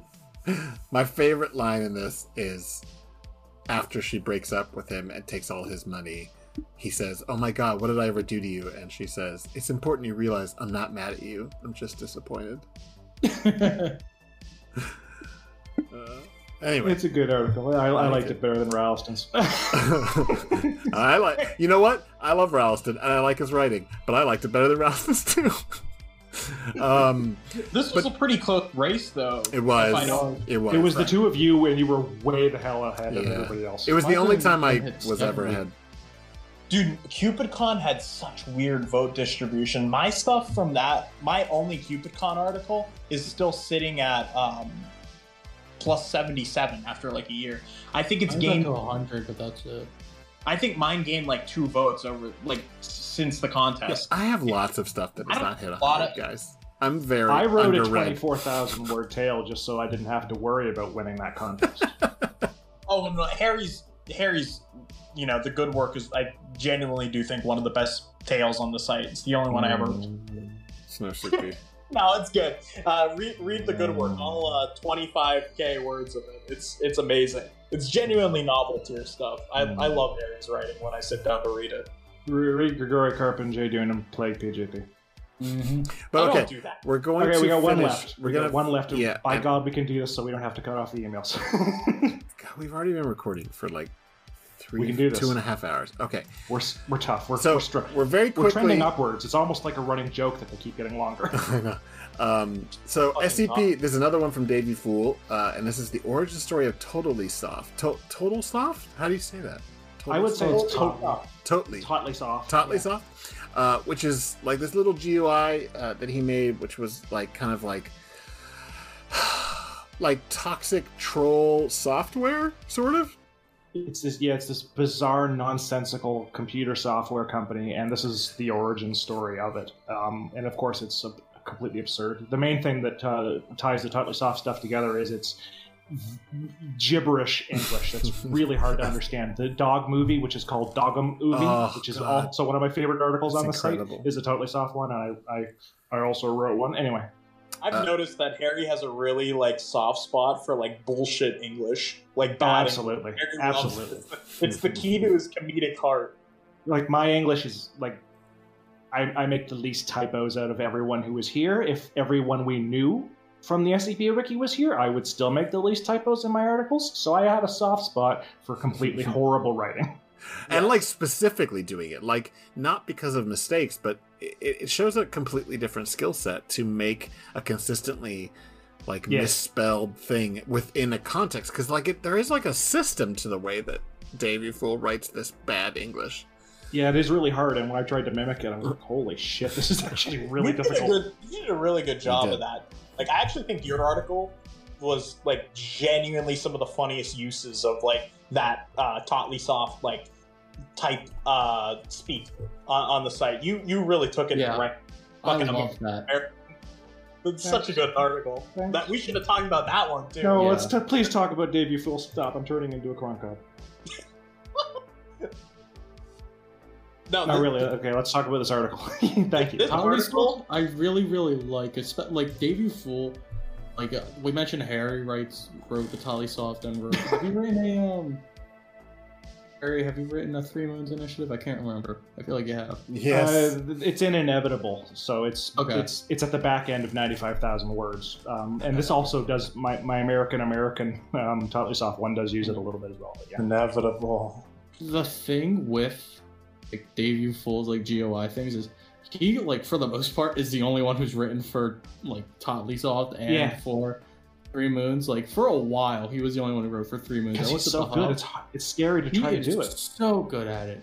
i ju- i love it so much i've read the whole hub of three moons like three or four times like i'm not kidding Same. and i just just a couple months ago finally got the balls up to to, to add something to it. it it's so intimidating It is. I I think what like for me it's such an enigma because like I feel like when you write your own idea a lot, there's maybe it's just my weird twisted view of the wiki community, but like I feel like people get annoyed quicker and give less attention to it. Like Hmm. I wonder, like I'm wondering, Grigori, if you've ever experienced that writing like uh, victim, no where maybe you I felt mean, like if sometimes people like didn't like it because you just kept writing it. But I feel like the Oh. was always like keeping people engaged somehow.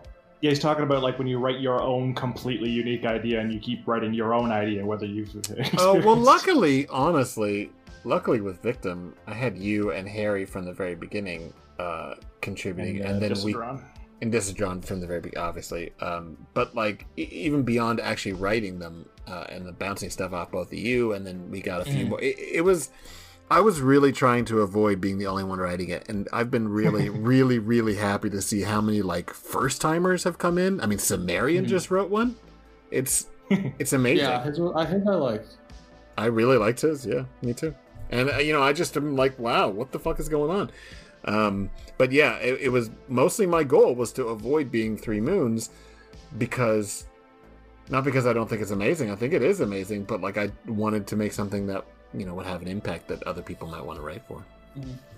Yeah, the, the Oh, well, accessibility of the well- BKTM is you just need the concept and you can write it. Whereas As long as you can mimic the tone. you really Three Moons Initiative takes a lot of effort. It's a very Yeah. high effort crazy. It's also weird because like I don't know what like the limit for the Three Moons Initiative article is because like I was reading the first few and they're all pretty serious. There are Yes. there are elements of like comedy within, but they're all very serious. And then you get to one where it's Jim Henson makes militarized. what, the fuck? what the fuck is this? I love that one. That's actually Oh, where I that's- first found out about Wilkins and Wilkins. Uh, Ah. with uh, the funk the, the Funkland um documentary on Jim Henson. right. That's where I first found That's out. where I first learned about them. Yeah, but like Yeah. I'm like, okay, we have this serious place. Like the three different Earths have been destroyed and brought into this weird afterlife. Like they're suffering. You could fall into a ocean of meat and drown forever. And then you get to Jim Henson is making militarized Muppets, or this weird bug is acting like an evil Santa Claus. I'm like, what is the limit here? And I think that's a bit of a like that's like the strength and also a weakness because like if I were to rate that Jim Henson one before Daveyoufool did, I feel like it wouldn't have done well. Whereas Eh. Daveyoufool writing it's like, oh yeah, that makes sense. You have to have to be a, a master of your own work, like Dave, your your fool. And I feel like Three Moons is just so like it's so him that that's why it's locked out to other people. Whereas uh, Totally Soft stuff is more accessible because it has that. Uh, you know, Harry can mimic it because it's you know that very like grokkable. Even Harry can mimic. even even Harry can write a uh, Totally Soft article. They're not that hard. Um, but no, this one in particular, I really like because this is the origin story of this software. You have this eldritch entity that's taken up shop as a. Uh, he kind of talks like a wannabe like entrepreneur, like hyper capitalist dude, And also gibberish. yeah, and also gibberish, yeah, and that's part of the charm. And his fucking name that he chooses, this eldritch abomination becoming a software producer, chooses to name itself P. Hudson Gawk. Love that name. CEO of Totley Software. Yes. Yes. he signs the letter. P. Totley Hudson. yes. Gawk, Gawk. CEO of Totley Software. Yes. Shout out to uh, everyone involved in that conversation we had about Goth the other night. Um, oh, God. Carry on. that could get cut. Anyways, uh, no, the, the good joke in this article is um, uh, when, when the foundation uh, researcher is like, "What was your job before this?" I love this. It, Yes. expunged, and they were like, "Okay, what exactly are you obliterating?" Expunged again. Noted. And then the eldritch entity goes, "You should go back to the old job. You think?" And then the foundation is like, "No, no, no, no, no, no." Totley Soft is great. This is 100% what you want to do. You do not need to go back to that old job. This is amazing. Please keep making this stuff. And he goes, hmm, I don't know. I think I'll, I'll think it over. It's so it- perfect. They've, Oh, got, good. they, they've, they've discovered that basically this is the retirement project of some horrific universe eating eldritch demonic monster. And, and they're suddenly like, no, God, oh God, you need to just keep making software. Please don't go back to your old job. And it's like when it land, it landed in this automobile factory and then took it over. And when it did so, there was like a psychic backlash, and like 247 people that used to be employed there are now it's like meditating like worshippers trying to increase the range of its psychic waves. Right, and it sent it a it sent it a fax before it showed up. It yes. wasn't- It's not a rude eldritch entity. It sent it a fax letting it, everyone know at the factory that Compliance is not voluntary. Complaints may be submitted at appropriate time. Good that you all understand and agree. Regards. E. Hudson Goff, CEO of Totley Soft Software. Yes. Uh, oh my And god! Expect short- expect new CEO, myself, new work conditions, and handsome engagement. This is yeah, this is like again, like no wonder Harry found Dr. Rockefeller so funny. You just have to have a poor understanding of the English language and he will fucking worship you. Fucking nightmare, like surreal language is one of the funnier things.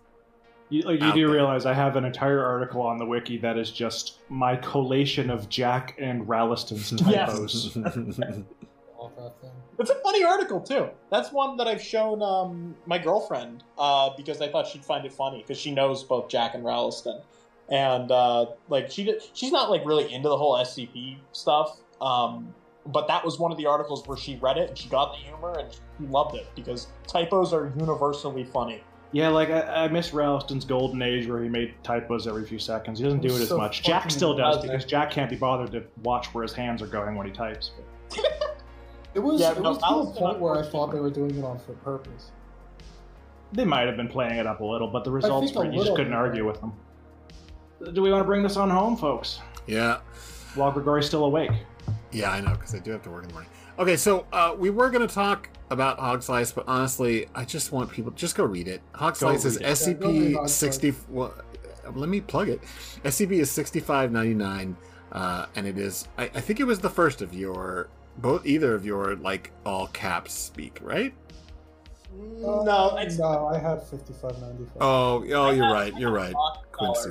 This is the Avengers of the all caps. All right. yeah. But I like this character so much. I've written Hog Slice into two separate things. I wrote him. Let, let's be honest. for a tag? Let's be honest, Grigori. Everyone's read Hog Slice. This is this is an article that like All right, it's my show though, so shut the fuck up. Anyway, I'm Yeah, trying to all- say that I wrote him into two articles because I liked him so much uh, in the Carpathians and Bathrooms wiki. Uh, and yeah, and shout out to perfect. Bathrooms Wiki, which is a collab that all four of us worked on. Mhm. there was a little bit no there was longer featured on the people front than page. four Harry. What was that? Sorry, Blake. What? I said there, there were a few more isn't people than featured four. on the Oh my front goodness. page right now. Oh yeah, well, uh, so double. But it won't look at always be, and we should get it No, as no, high as possible. it's possible. not featured. Oh, it's it's not. Look not at the front page right now. Oh. oh, Well, it was for a while. yeah. So But I guess I guess time just keeps progressing even Time when is I'm not watching. stupid. I can't find the front page. Help. No. Okay, All so features emails. played. We're gonna get through this, and we're gonna get the fuck out of here. All right. All right, so, so, let's just. There's four of them, right? yeah. So each of us There's are four of read us. So, So Grigori and then me and then Plague and then Dune. Sound good? Go. okay. Or, mm-hmm. or do wait? Do you guys have the email open? I do. Yeah. Yeah. Okay, good. Okay. All right. I've been following along diligently. uh, Grigori. Now this is from Fernlom. Uh, hey, Gregorian Karpin. Sorry, Jesus. Christ. Grigori and Karpin. Sorry, Gregorian Karpin and Harry. I'm Karpin now. Fern here. I just hope. I just finished binge listening to the entire podcast, and I have one question for you guys. Who's the one guest you guys really want on the show but haven't got yet? You. I think Harry you're Blank. Here.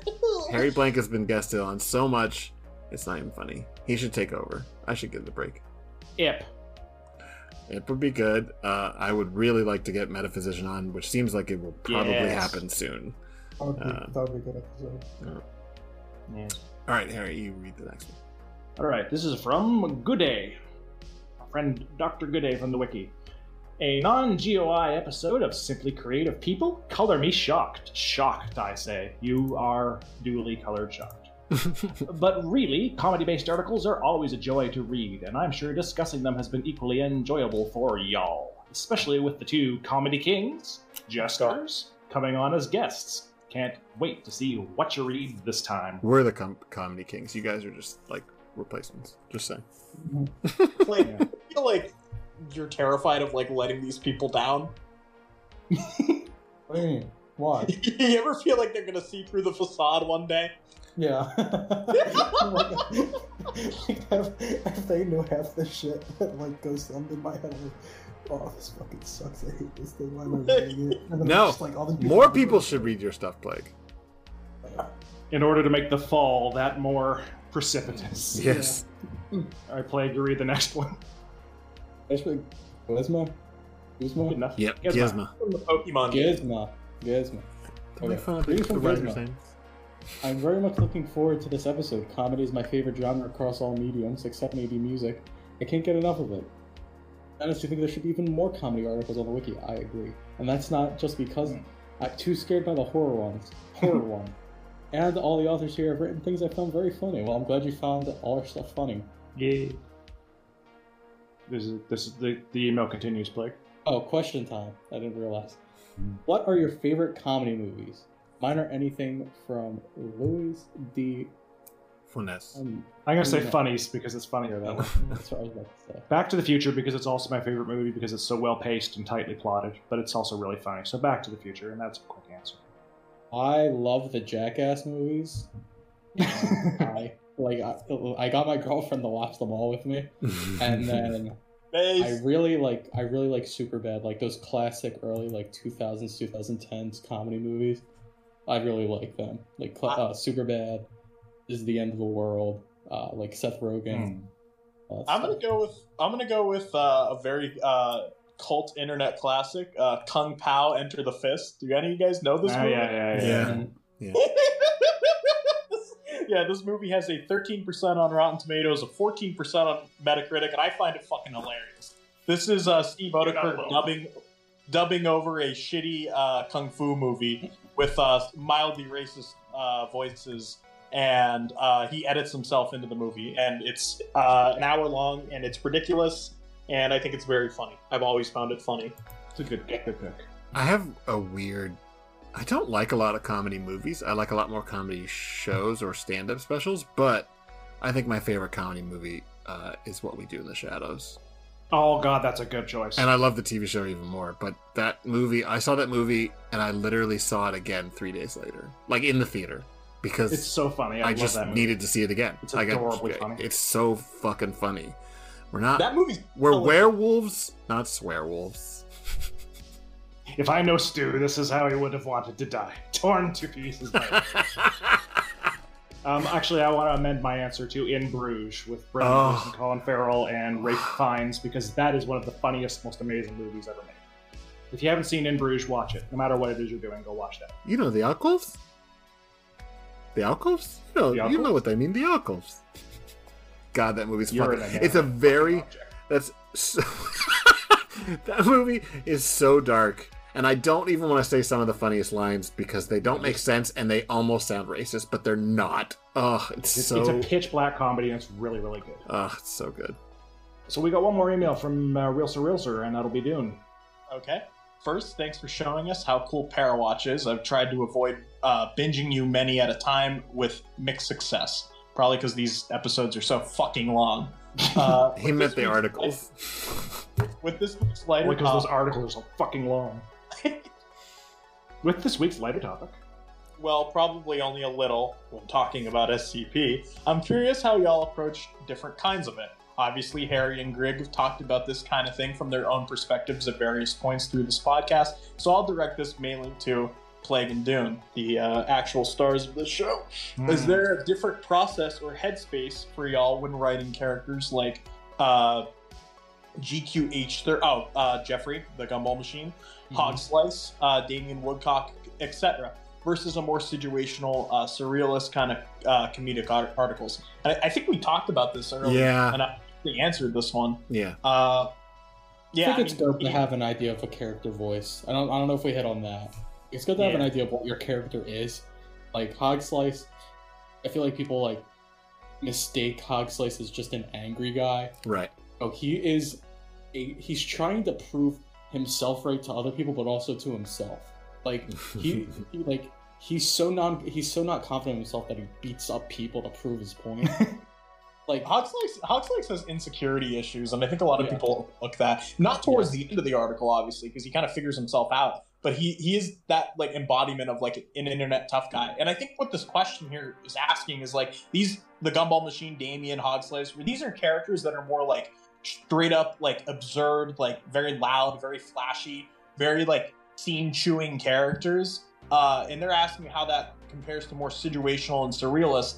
uh, comedy, and I think the best comparison that I can make is like the type of comedy that like Grebo writes in his articles. Yes. Where very like methodical and very dry and very British and so much We better should than have read a fucking Grebo. What the hell is wrong with us? So Well, many of those are funny. We're, we're gonna save Grebo for the showcase episode where we talk about all of Grebo's articles and gather around and sing about how good of a guy he is. Yeah, we're gonna do that for sure. Yep. hmm Uh, but no, Grebo, Grebo's articles they're so like, and that's the comedy that like I really wish I could write, and it, it seeps Grebo's in so fucking funny. because it's it's really intelligent, it's really well thought out, and it's like whereas what at least what I'm doing and what Plague talked about, where we're kind of like letting whatever our weirder senses of humor come up with flow out onto a page. Uh, that more absurdist surrealist comedy definitely has a lot more thought put into it. Uh, not absurdist, the, the more situational comedy has more thought put into the joke construction and payoff, and that's that's what I'm envious of. Did you read? Did you guys read uh, Suzet's new article? Yeah, Suzette? milk one. No. Yeah, Not the yet. milk one. Check it out. Holy It's good. fuck! Jesus Christ, that's some of the that's legitimately one of the funniest articles that I've read on the wiki, and that is like t- a technical masterpiece in Mhm. terms of how to do surreal humor that isn't just like y- you know you're, you're spewing out whatever you find funny caps lock man on the page. That's the type of stuff that I really think separates like my work from legitimate uh, comedy on the wiki. I think I think surrealist humor is very hard, but situational comedy and the funny loud guys kind of go hand in hand. I would say like they give if you're gonna write a funny loud character or just a funny character, you have the opportunity to set up these situations. Like recent article I just did, not gonna get into what it's about, but there's a thing that this vending machine does that sets up a situation that the foundation employees exploit exploit and it leads to a funny punchline because of how ridiculous and gross it is. It's just kind of funny. So if you have a loud character, make sure you're looking for opportunities where you could add these like very dry, very clinical punchlines to your writing that don't always come in the dialogue, but in the extra elements. Like we mentioned um, in the Scordo article, there is I don't think we brought this up, but after um, Cillian Fresca is sainted, there's a line at the end of the uh, transcript where that happens where the foundation's talking about testing the claims as to whether this immortality Yes. is true. So little things you could give that really punch it up and keep a consistent tone throughout. Considering whether or not to test killing their researcher to see if he's Yeah. actually immortal. Um, just just before we close this out, let me just quickly throw a plug out here since we always plug something that we should say that you should just go read. SCP uh, 6119 Sisyphus Shrugged by Gremlin Group and Lamente. That's Grebo and, and Lamente. 6119 Sisyphus Shrugged. It's about a boulder. It's amazing. Oh my God, it's so you like funny good. shit, read that article. It's I was thinking funny. about that article today at work, like just thinking about how good the dialogue is and It's how like, perfect. I love Grebo so much, and I think I know Grebo you is guys, amazing. I love it. Rebo is so know- funny. I was the one who But- gave him the ending thing with the uh, with how they you were. continued it in the end. I'm pretty Yes. proud of that. I was gonna say if you guys wanted to do like an article showcase, like I think the one author that you absolutely should do above all else is Grebo because his work is not looked at uh, with the uh, the popularity and the critical lens that it, it deserves. Maybe if we do an article, a whole thing on Grebo, he'll actually make an author page. yes, I think that's what you, you need. You need to just have him on and just grill him until he writes. it. Yeah, so Al- if also, my main organizer with the bathrooms wiki was Grebo. He helped me immensely organizing So that project. I yeah, hope he so the takeaway should he be, listens. in general, the two people that we should definitely say you should go read is Grebo stuff and Radiger stuff.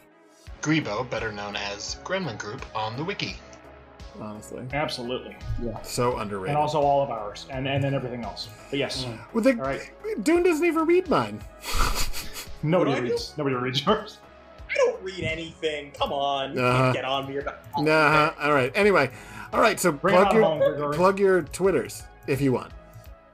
My Twitter, uh, uh, JDune5, I believe. Yeah, JDune5. That's my Twitter. Thank PJP. At Hair Blank SCP. If you follow me on Twitter, you get a lot of uh, Toho art on your feed. Yeah, I don't so really understand what Toho is, and I don't want to. Plug your fucking Twitter, Grigori. Uh, You Grigori, it's. I can't because other people talking. Uh, Grigori Karpin, um, and the show's Twitter, which is more important, is at s i m c r e a t.